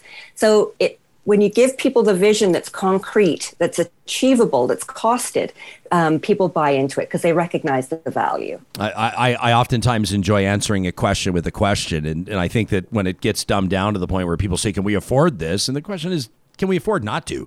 And I think that that's a conversation that needs to be had. Here, here's, uh, and, and what, this will tee up, where do we need to go from here? And how does this need to happen? And obviously there will be different conversations in B C or Alberta or Manitoba or Quebec, obviously, which already has a robust uh, program in place. I asked, I mean, it was in the context of Alberta, as you'll see in just a second, but just a couple of days ago, uh, spoke with the Prime Minister's, this was on August fourth, if folks want to track down our podcast or find it on our YouTube channel, the Prime Minister's Special Representative for the Prairies, the Honourable Minister Jim Carr. The Premier's Executive Directors uh, of Communications, uh, Brock Harrison, claimed the other day that Alberta was the last province approached by the federal government to try to plot out a plan uh, to bring some form of subsidized or affordable childcare. Uh, is that accurate? And if so, why? There are conversations happening right now uh, at very senior levels of the government of Canada and the provinces. As you know, we've signed agreements already uh, with several of the provinces. We continue to look at ways in which we can sign agreements with all of them. Uh, the situation is not the same from province to province, uh, but the objective is pretty clear. And I think that it's shared by an awful lot of people in this country, affordable childcare, which is not only good social policy, but it's uh, very sensible economic policy too. And many provinces see it that way. So we'll continue to have these chats. Uh, we don't expect that there's going to be quick agreement with all the provinces. We've said to Canadians, this is what our ambitious goal is. These are the dollars that we're prepared to invest in achieving that goal. We want the provinces to come with it, with us, and we're having serious conversations right now to see if we can accomplish that. Okay, so that was Jim Carr a couple of days ago. Doctor Prentice, let's start with you. I mean, why do we put this in front of our audience? I mean, what can real talkers do to support or even manifest ten dollars a day childcare in their province? Well, uh, Jim Carr is my M P, actually. He's from oh. he's from Winnipeg. He's mine.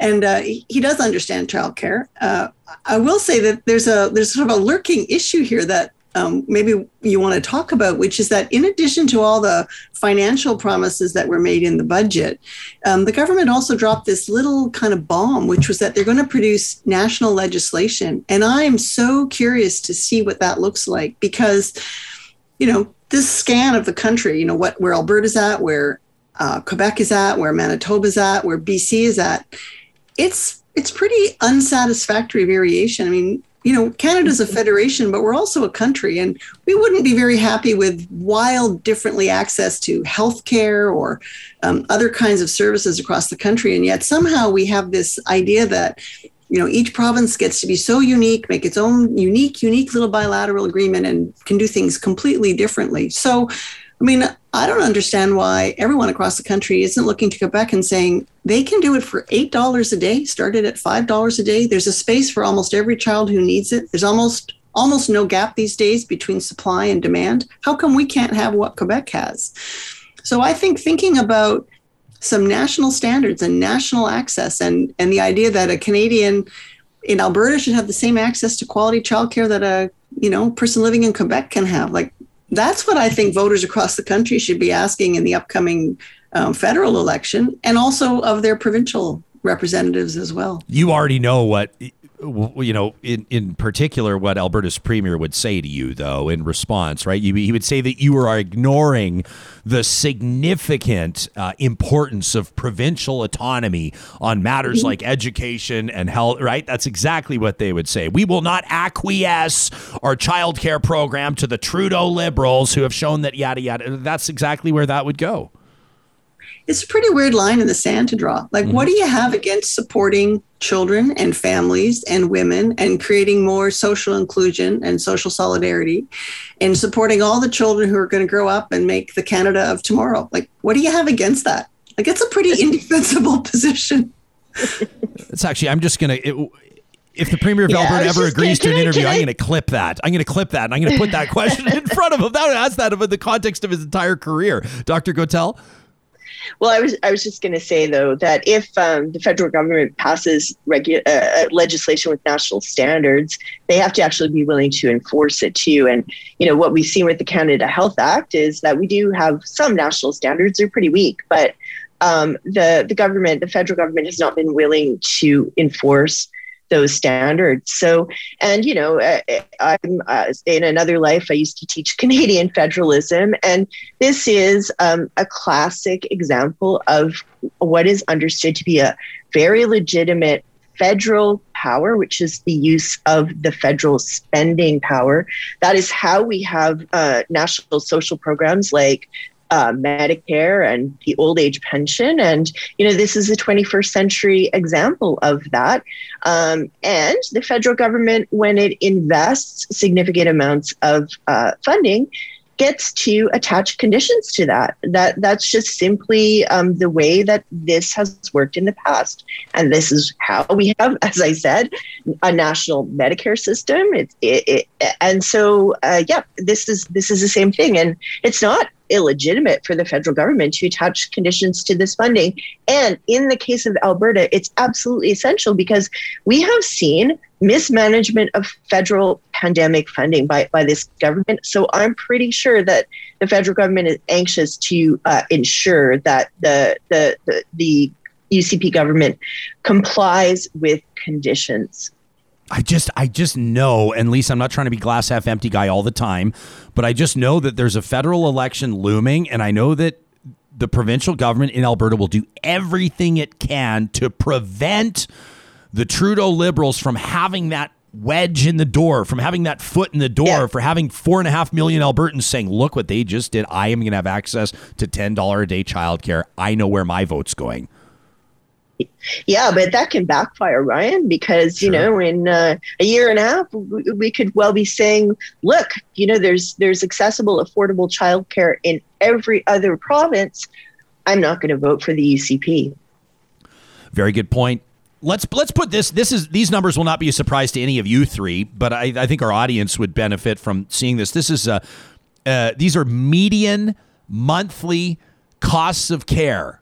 OK, across the country. And and, and obviously there's uh, many Canadian cities listed, but right at the top, it's most expensive in Toronto. This is the median cost of care. This is not the most expensive. The median cost in Toronto, just under sixteen hundred dollars a month, fifteen seventy-eight a month. In Calgary, twelve fifty a month. I was surprised to see Edmonton three hundred bucks below Calgary's median cost of care, nine hundred fifty a month in Edmonton, Moncton, a whole bunch of actually maritime uh, urban centers right around that seven hundred dollars mark. seven hundred sixteen is the median childcare cost, daycare cost in Moncton. And then, of course, Quebec City is a bit of an outlier. They have a program in place, et cetera, but one hundred eighty-one dollars. So let me go from the top to the bottom, um, and, and we'll put this to you, Sharon, for comment. In Toronto, it's costing you an average median, let's say, of fifteen seventy-eight bucks a month. In Quebec City, one hundred eighty-one. This is the same country we're talking about. Yeah, it's exactly as Susan said. Um, if they can do it in Quebec, why can't we do it everywhere else? And uh, yeah, I get a little bit tired of people talking about the uniqueness of each province and territory. There are some fundamentals um, that are consistent across the country.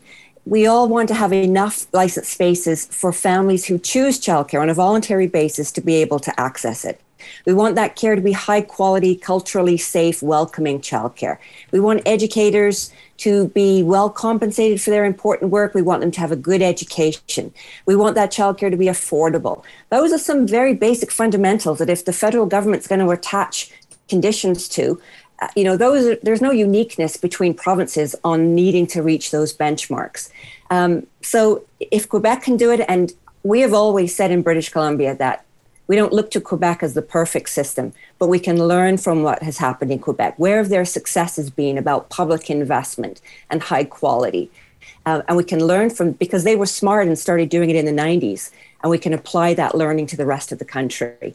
And, you know, in, in B C, we've already, we already have over thirty-six thousand children who are um, whose families are paying ten dollars a day or less for their childcare.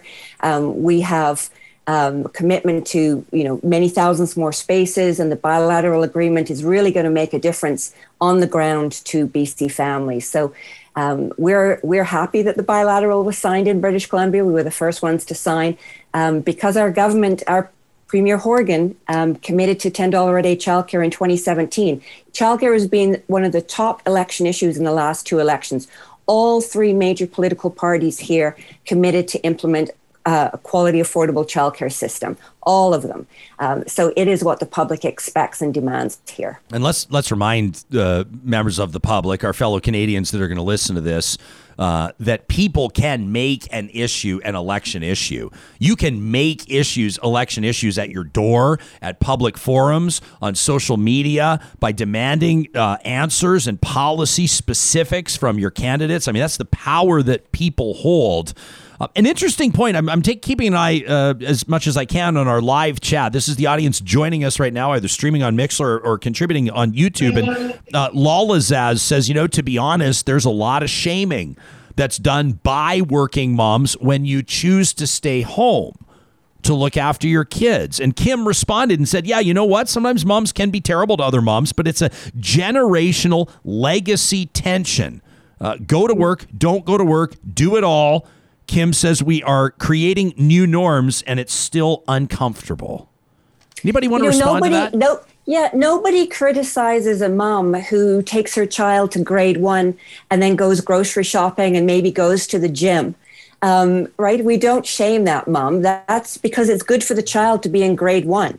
Um, and I think we need to start, you know, this is less about um, what women, it, it's so let's have a balance between the value of uh, high quality environments, early learning for children, and gender equity and empowering women to do what they want to do, right? This, uh, you know, I, I think that we need to move beyond this shaming of one, you know, every family chooses what's best for them. But let's be real, childcare actually isn't a choice anymore, or or still isn't a choice because it's unavailable and unaffordable and often low quality.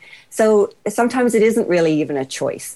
Um, And I just want to pick up on your former point, Ryan, about you can make something an election issue. Mm. So Childcare Now, which is the National Childcare Advocacy Association of Canada, they now have branches in many provinces. Um, and I would encourage people to, to look up Childcare Now and see how you can um, plug into that. There's an affordable plan for all, which is Canada-wide, um, which has the nuances of each province and territory playing out. So look to Childcare Now for some leadership during the upcoming federal election. That's a great reference. And uh, I, I can see already that Sarah Hoyles, the producer of the show, is on it, which gives me the confidence to suggest that we'll be tweeting out a link to that from our, am I right? Our show's official, she's already doing it, our show's official Twitter account at Real Talk R J, if people want to find that link there. And, and of course, you can Uh, follow our guests on Twitter as well. You just look to the the link or the tweet that we put out every morning just about a half hour before we go live on air.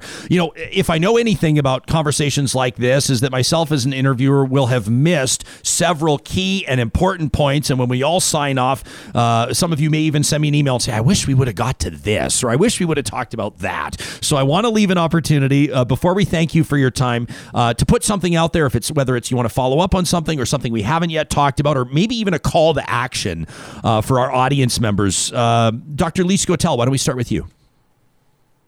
Yeah, well, I'm going to, you know, make my um, comments Alberta focused and Alberta specific, but we need to be holding this government to account in these um, negotiations with the, the federal government. I, I, I really do think that, like, using social media to um, to say we need a deal now with, with the federal government is is very, very important.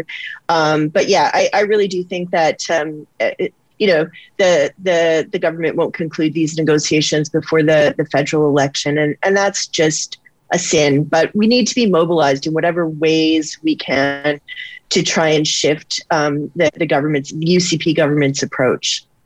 Doctor Susan Prentice? Well, since Lise took up politics and the big picture, I'll zoom in on the small one, right? It's twenty twenty-one. It's time for men to stand up for this too, right? It's time for dads. I mean, we talk about working mothers in this country. We hardly ever talk about the idea of working fathers. We don't keep data on that. We just call them dads. But it's time for fathers, uh, uncles, grandparents, brothers, men to also say childcare matters to me as well. And, uh, not leave it just to women to to solve this problem. Um, it's a it's a it's an issue for everybody. So I'd like uh, I'd like men to step up more. That's a great point. Uh, Sharon Gregson, last word to you. Well, every province and territory has an organization that's working on childcare advocacy. And in B C, it's the Coalition of Childcare Advocates. Nationally, it's Childcare Now. Um, I think people who care about this issue need to follow us on Twitter and Facebook, need to make this an election issue in the upcoming federal election, need to make sure that whoever is government post-election upholds these bilateral agreements. And child, the childcare situation is so bad. One election is not going to fix it. One bilateral yeah. agreement is not going to fix it. This is a, even if government tries really hard, it has to, it's probably going to be ten years at the quickest to get to where we need to go. So in B C, we're in year four. Um, but yeah, this is not going to be fixed overnight. But if you don't want your children and your grandchildren to be having the same chaos that you're experiencing trying to find childcare, then get active. And just because your kids start going to school or even to university, don't stop being a childcare advocate for the generations of women and dads still to come. That's Sharon Gregson, provincial spokesperson for the very successful ten a day, ten dollars a day childcare campaign with the Coalition of Childcare Advocates of B C. Uh, Doctor Lise Gotell, professor of women's and gender studies at the U of A, and Doctor Susan Prentice, a professor of sociology at the University of Manitoba in Winnipeg. We're very grateful for your time, your expertise, and the calls to action. Thanks so much for this. Thanks, Ryan. And thank Bye. you to Real Talkers for the, the comments here. I mean, I, I, I do my best to stay on top of them. Uh, I mean, just so many of you sharing your personal perspectives. And, and I mean, this is great. I, you know, Daniel says there should be no shaming. Everybody's in different situations. And Daniel, I totally agree with you. And also will acknowledge that easier said than done, right? I mean, shaming is also, it's not always like, like, you know, on Instagram or on Twitter. There can be shaming, like just the clucking of... Right. Oh, you're oh, right. Oh, your kid's in care and you're oh, really? Someone else's really. Oh, interest. Oh, we didn't do that. Our family didn't do that. People like you. And, and also, I don't want to denigrate families that that did. I mean, the word sacrifice is a huge word, right? Someone will say our family sacrificed so we could have one parent home. And that family probably did. Family probably earned less. One of the one of the families or one of the members of the family in that relationship. And again, here's another heteronormative comment, but it would be mom. It's always mom that leaves the university degree on the table or that leaves the dream of attending university on the table. It's not always. We're going to hear from dads. We will hear from dads that will write in. And we appreciate that perspective, too. And they're going to say, you know what? There's a lot of talk about women and moms, but I'm a single dad or I'm a dad that chose to stay home. And there are those circumstances. Statistically, it, it, it the number of women impacted by this absolutely is, is a dominant statistic. But there will be those families that will say, we made the sacrifice. So one, that was a priority to us. And that's great. And that's your family's choice. There are many other families that will say, we don't have that option. Like a single dad or a single mom or families that are working minimum wage jobs that like must be nice. We would love to. But the word sacrifice, while maybe not inaccurate, can also be a very loaded word. We sacrificed, implying you did not sacrifice or you did not prioritize that or you did not take that step. Right. And these conversations can be really divisive and really come across as judgy. Like, you know, Troy, a big part of the patriarchy is telling women that no matter how they live their life, they're doing it wrong. Right? I like that that comment came from Troy, who, again, maybe I wind up with egg on my face, but I'm assuming is a dude. And I think that that's uh, an, an important comment. Like, I, I really appreciated that from from the doctor saying, uh, Doctor Prentice, fellas, let's hear from you. You know, let's let's see some leadership there on that file. Let's let's not always have, you know, have it have to be women that are advocating for this and banging the drum and trying to draw attention to this. Let's have some men in positions of community leadership or political leadership or otherwise step up and say, we're going to prioritize this. I think what is kind of kind of bigger picture is looking at, you know, we the, the drum that's always being banged is the economy. The economy, we yeah. want to make sure that the workforce is healthy. And then we look at birth rates and how are we going to actually have that workforce to build and sustain the economy. And birth rates are falling. And when you look at that, we can say that, you know, when childcare is not actually feasible, it is it is it dissuades people from from having children. Totally. And then you have the affordable, like not having affordable housing. How am I going to, where am I going to live? Where are the kids going to, how how am I going to have kids? Yeah, I think that, I think we're on pace. I, I've forecasted in about seven and a half weeks, we will have solved all the world's problems. But we got to figure out, we're, we're seven and start, a half, okay, starting here. Okay. Okay. Starting, I'm starting the clock right now. the uh, What's that thing called that you turn over? The Why can't I think of what it's called? Hourglass. The hourglass. Yeah. Thanks, Sam. You know the what I'm timer. talking about. The egg, oh, the egg, the egg timer. Yeah, there we go. That's a long egg timer. That is a long egg timer. This is going to be the It'll, hardest, the hardest boiled egg. Well, then you then you would guarantee that so you don't have the little like the oozy white stuff because I hate the oozy oh, white that's stuff. That's the best. Okay, so here's where this is going to divide our Uh-oh. audience again, uh, because it's we we've we've fought over really dumb things, but they're serious and significant, like raisins, no raisins, what have you. Hard versus soft boiled eggs. Uh, to me, someone bringing, and no offense to anyone, um, but someone bringing a hard-boiled egg into a workplace is one of the nastiest, or like pickled eggs or hard-boiled eggs. I just have always seen. But to me, and I recognize that it, it actually is disgusting. I recognize. But as a kid, I would ask my parents time and time and time and time and time. We used to have these little egg cups. Yep. And I'd want these soft-boiled eggs. Yep. And when I, th- I even I think of them right now, you just light, lightly tap the shell and you take the crown off and there you have it. And it's like little egg soup. And I recognize that it, if you're not into it, it's disgusting. And people will make comments about what it is that you're eating that will turn you off. But to, in my mind, one of life's simple pleasures is a perfectly soft-boiled egg. I agree. Wow. But. Of course it is. The white part cannot be soupy. It, it's the yolk that needs to not be well, like rock soup, hard. But this is my point: is the soupy yolk or the soupy white is is part no, of the pleasure. You you're just, wrong. You just can't think too much about what it's all about. No, and, you're then, wrong. And then we're going to have all the all the like you know the the real sort of like you know the probably the triathletes among our audience that are probably going to they probably blend six raw eggs every yeah. morning into into their protein shake.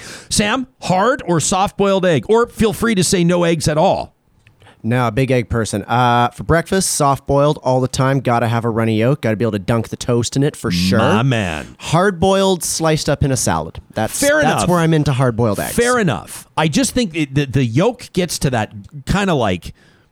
It, it, it's just like chewing chalky? On... Yeah, it's like chalky. And it's like you, it, there's like you left it in there too long. It's. It, I'll it's, still eat it. Yeah, I mean, sure. If it's on a good salad, all you gotta do is, you know, m- you know, mix it up with... Egg salad sandwich. Stuff. I'm thinking about a Cobb salad right now, a perfect Cobb salad. Um, did you see how I sprinkled in a triathlon mention there real quick? Because it tees up nicely this reminder that the city of Edmonton, Alberta's capital city, will be playing host. This is a huge deal. The World Triathlon Championship Finals are in Edmonton for a third time, by the way, August twentieth. Through twenty-second. Edmonton is Canada's triathlon city, producing more Olympians than any other city in Canada, welcoming the best and fittest athletes in the world. Many of these athletes will have been competing in the Tokyo Games, and they'll be heading to Edmonton to compete to ensure safety and distancing. Organizers have set up a very easy-to-use booking system uh, to book your free seats in the prime viewing area. You just need to visit their website at edmonton dot triathlon dot com.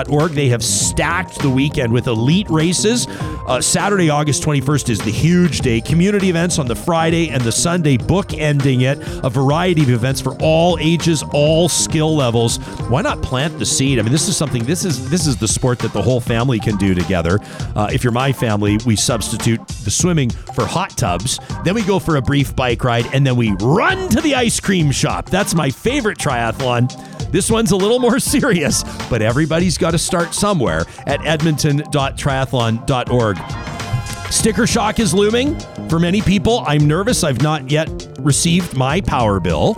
Uh, June or July. As a matter of fact, the truth is I probably just am not checking the mailbox because I just know it's going to be enormous. And our partners at Park Power are reminding you, this is their Frugal Friday note, that this is a great opportunity and a great time of year to take a look at your power bill and consider protecting yourself from price volatility by switching to a fixed rate offering. Park Power is currently offering flexible fixed rates for electricity on one and three-year terms. You can get your peace of mind, but you are never locked in. You can switch rates or cancel anytime.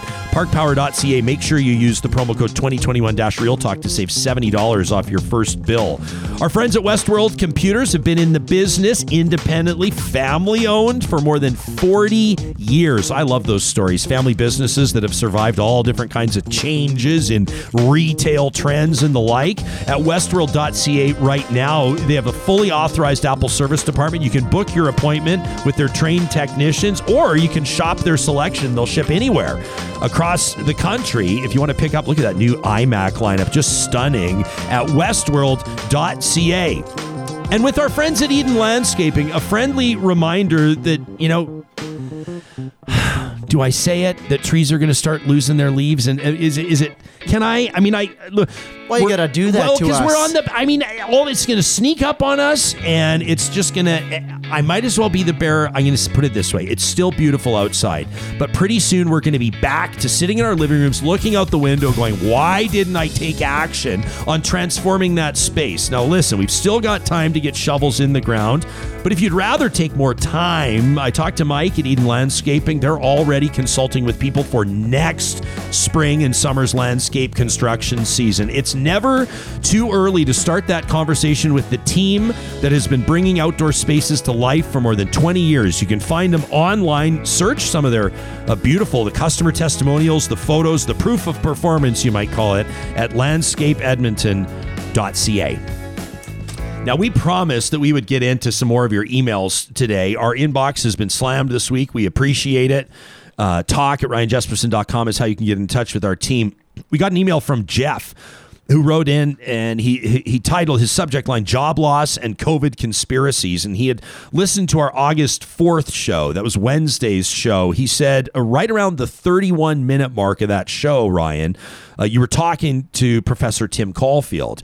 Uh, that was a great interview, by the way. Uh, kind of the... Um, He doesn't like being called a mythbuster, by the way. I once asked him point blank. I was like, how do you feel about being called a mythbuster? He's like, well, you know, he he, he confronts misinformation. He combats myth, misinformation. You know, a mythbuster. Maybe he felt like the, the phrase had been trademarked by the T V show. I don't know what it was. But he was on the show, and uh, it resonated with Jeff, who said, you, you, you read that comment about somebody who lost their job because of COVID nineteen, and then that had opened the door in their life for all these conspiracy theories. The email we received was from one of their concerned family members.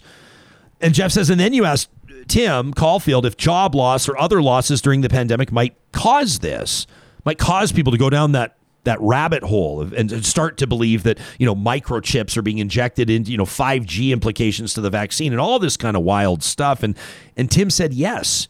And Jeff said, well, I lost my job to the pandemic, and I got vaccinated as soon as I was eligible so I could get back to working with other people. Uh, I feel like I'm being held back by people like the guy described in that email who won't get vaccinated because of these conspiracy theories, and it makes me so angry. Now, from Jeff, who just wrapped up his email there.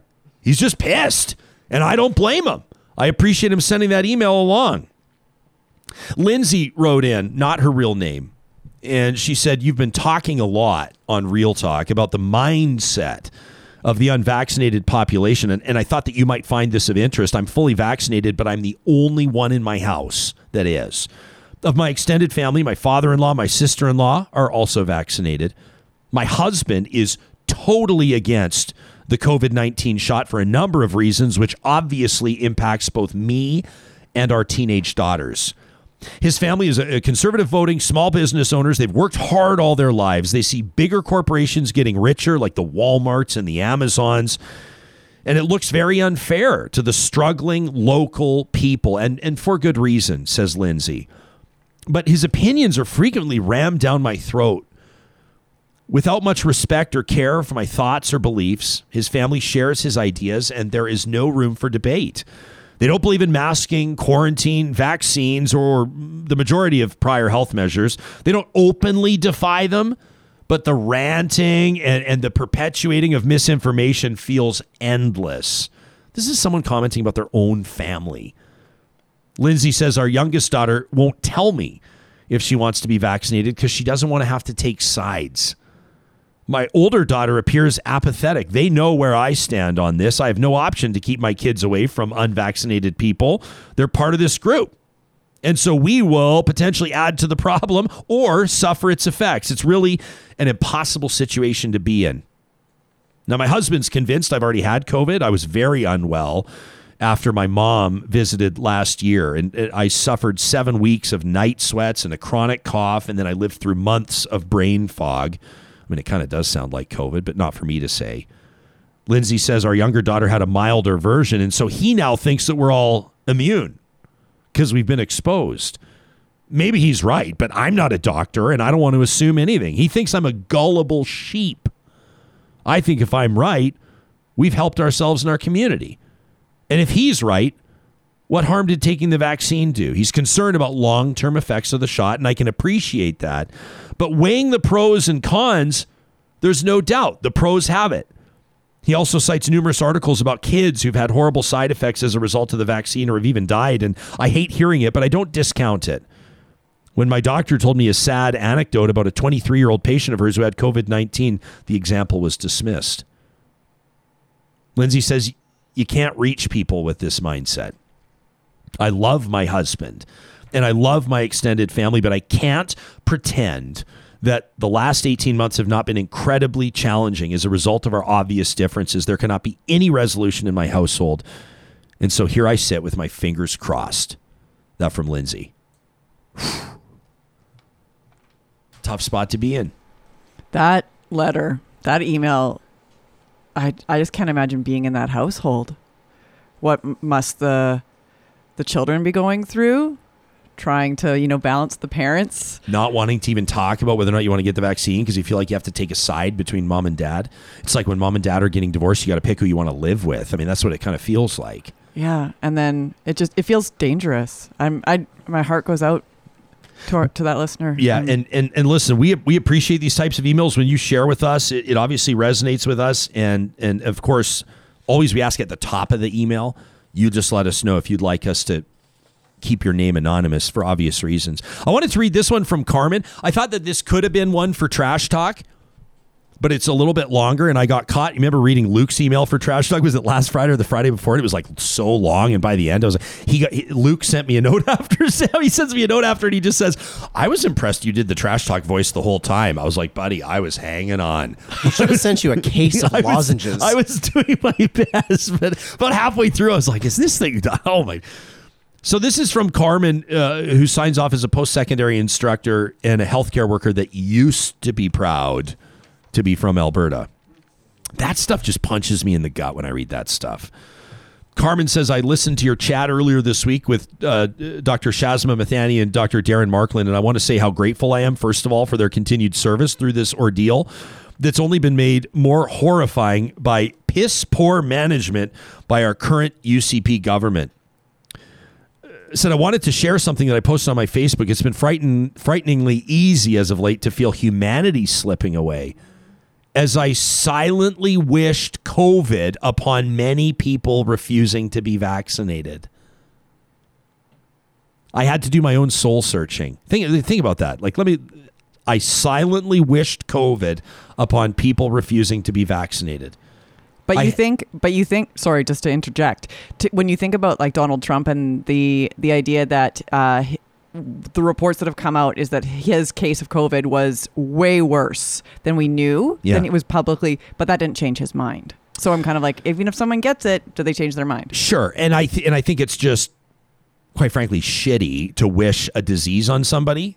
Um, and, and Carmen acknowledges that. Says I did soul searching, right? Uh, to truly decide if I wanted to allow myself to lose both hope and humanity in the face of this. Uh, and I decided that I didn't. And so here's what I wrote. To the Albertans applauding the premier and those that have not been vaccinated, this from Carmen, I'm exhausted from caring more about your friends and family than you do.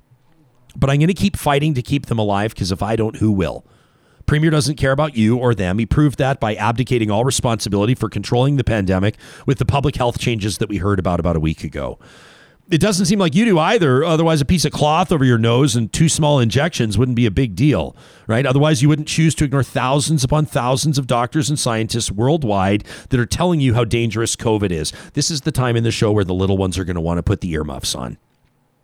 Otherwise, you wouldn't be resistant to doing the bare fucking minimum to keep your friends and family safe. But I care. No, really, I do. Do I agree with your politics? No. Do I question your integrity and your intelligence? Yes. Do I question my integrity and intelligence? No. And that's why I will keep fighting to protect them and you, because I recognize that their lives and yours inherently have value, and everybody deserves the right to live long enough to learn from their mistakes or not. The learning's on you, but apparently keeping them and you alive is on me. And I'm okay with that. I wasn't always. In fact, I lost my empathy for a while, and I really didn't care what might happen to you. And I am ashamed to say this. For a while, I wanted karma to come and bite you in the ass. It's not like you care about my loved ones, so I wondered, why should I care about yours? But it's because of how much I care about my loved ones that I decided I needed to care about yours too. I have enough love to go around. I have enough compassion that I can care about people around me, not just ones that are exactly like me or not the people that believe the same things as me. I refuse to put my ideological beliefs above the lives of others. So I am fully vaccinated and I will continue to mask in public. And I will continue to share science and evidence-based articles in the hopes that I can reach even just one of you. Then the heartache and the frustration and the anger I feel right now will be worth it. Will I still share snarky memes that make fun of you? Yep. I found my humanity again, but I'm still a sarcastic bitch. Will I fight like a demon possessed to defeat this government in two years? Absolutely. I believe in this province, and I believe that there are more people like me than there are like you.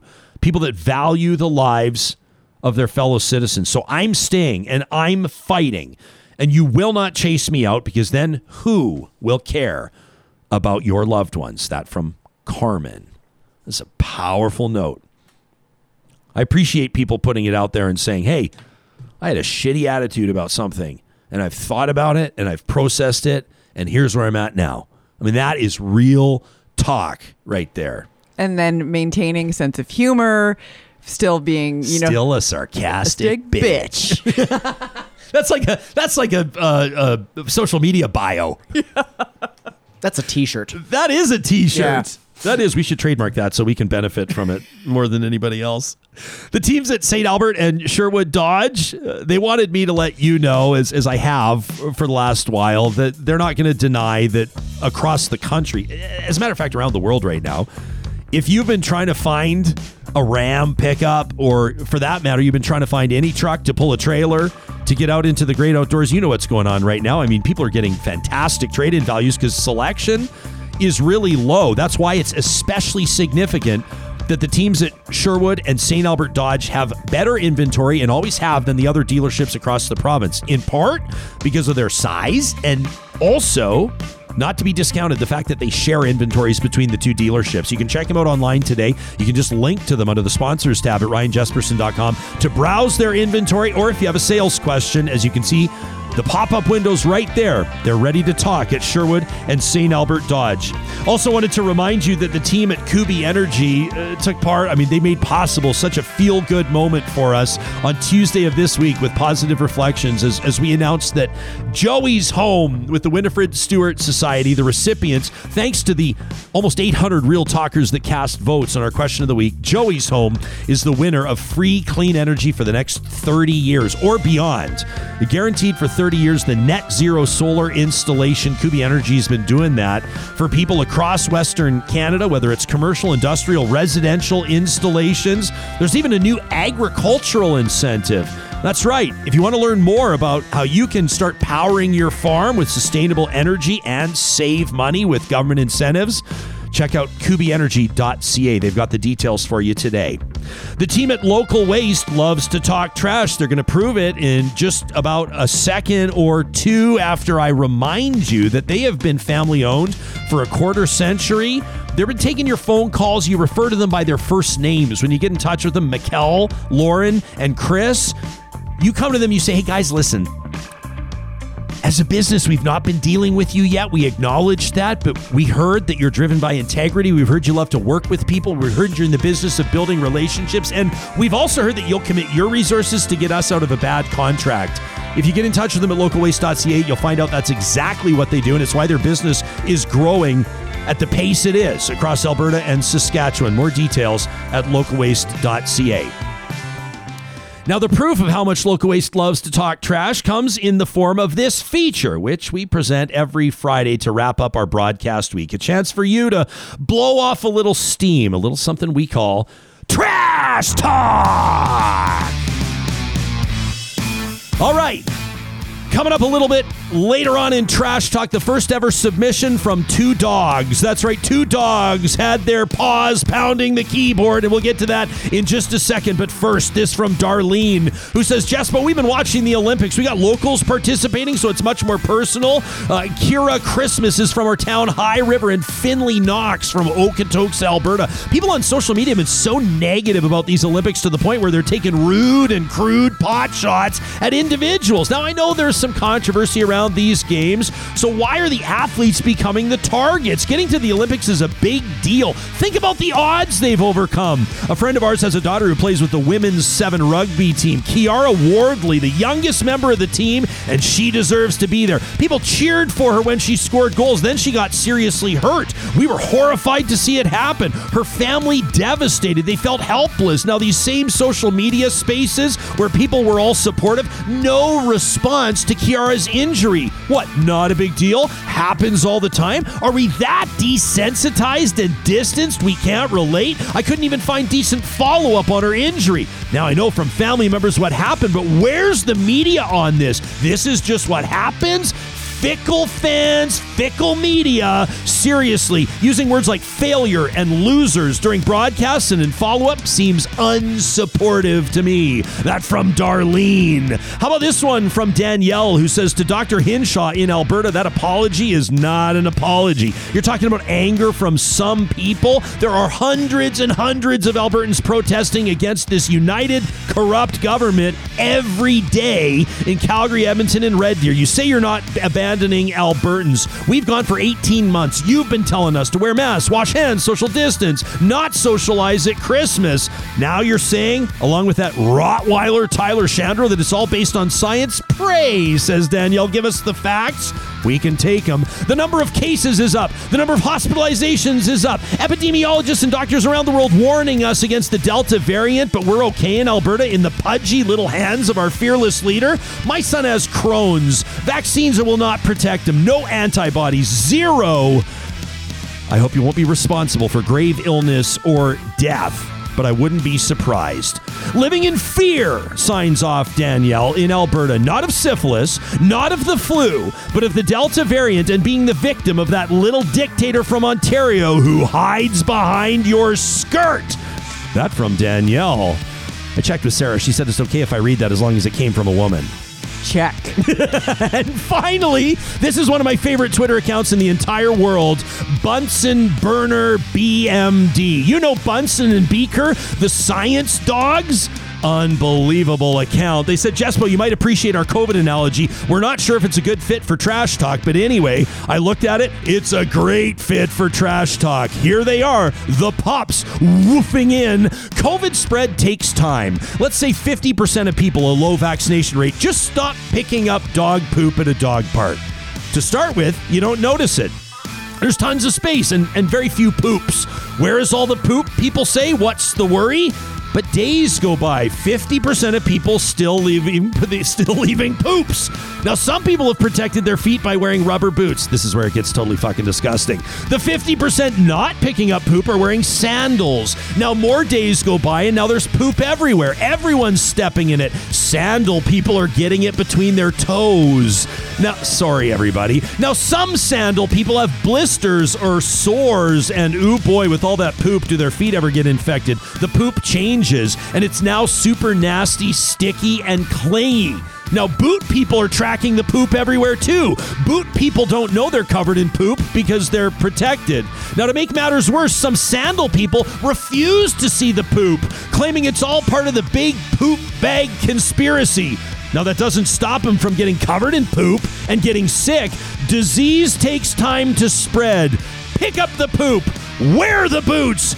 Get vaccinated. Hashtag science. That from Bunsen and Beaker with easily the most disgusting and accurate Trash Talk analogy of all time. You can reach us at talk at ryan jesperson dot com or via our hashtag RealTalkRJ. Have an absolutely incredible weekend. We'll talk to you again live on Monday. Next week on the show, Andre Piccard, health writer for the Globe and Mail, the battle over nurses' wages. We'll review our question of the week. You can answer it right now at ryan jesperson dot com on health measures and, of course, positive reflections coming up on Monday.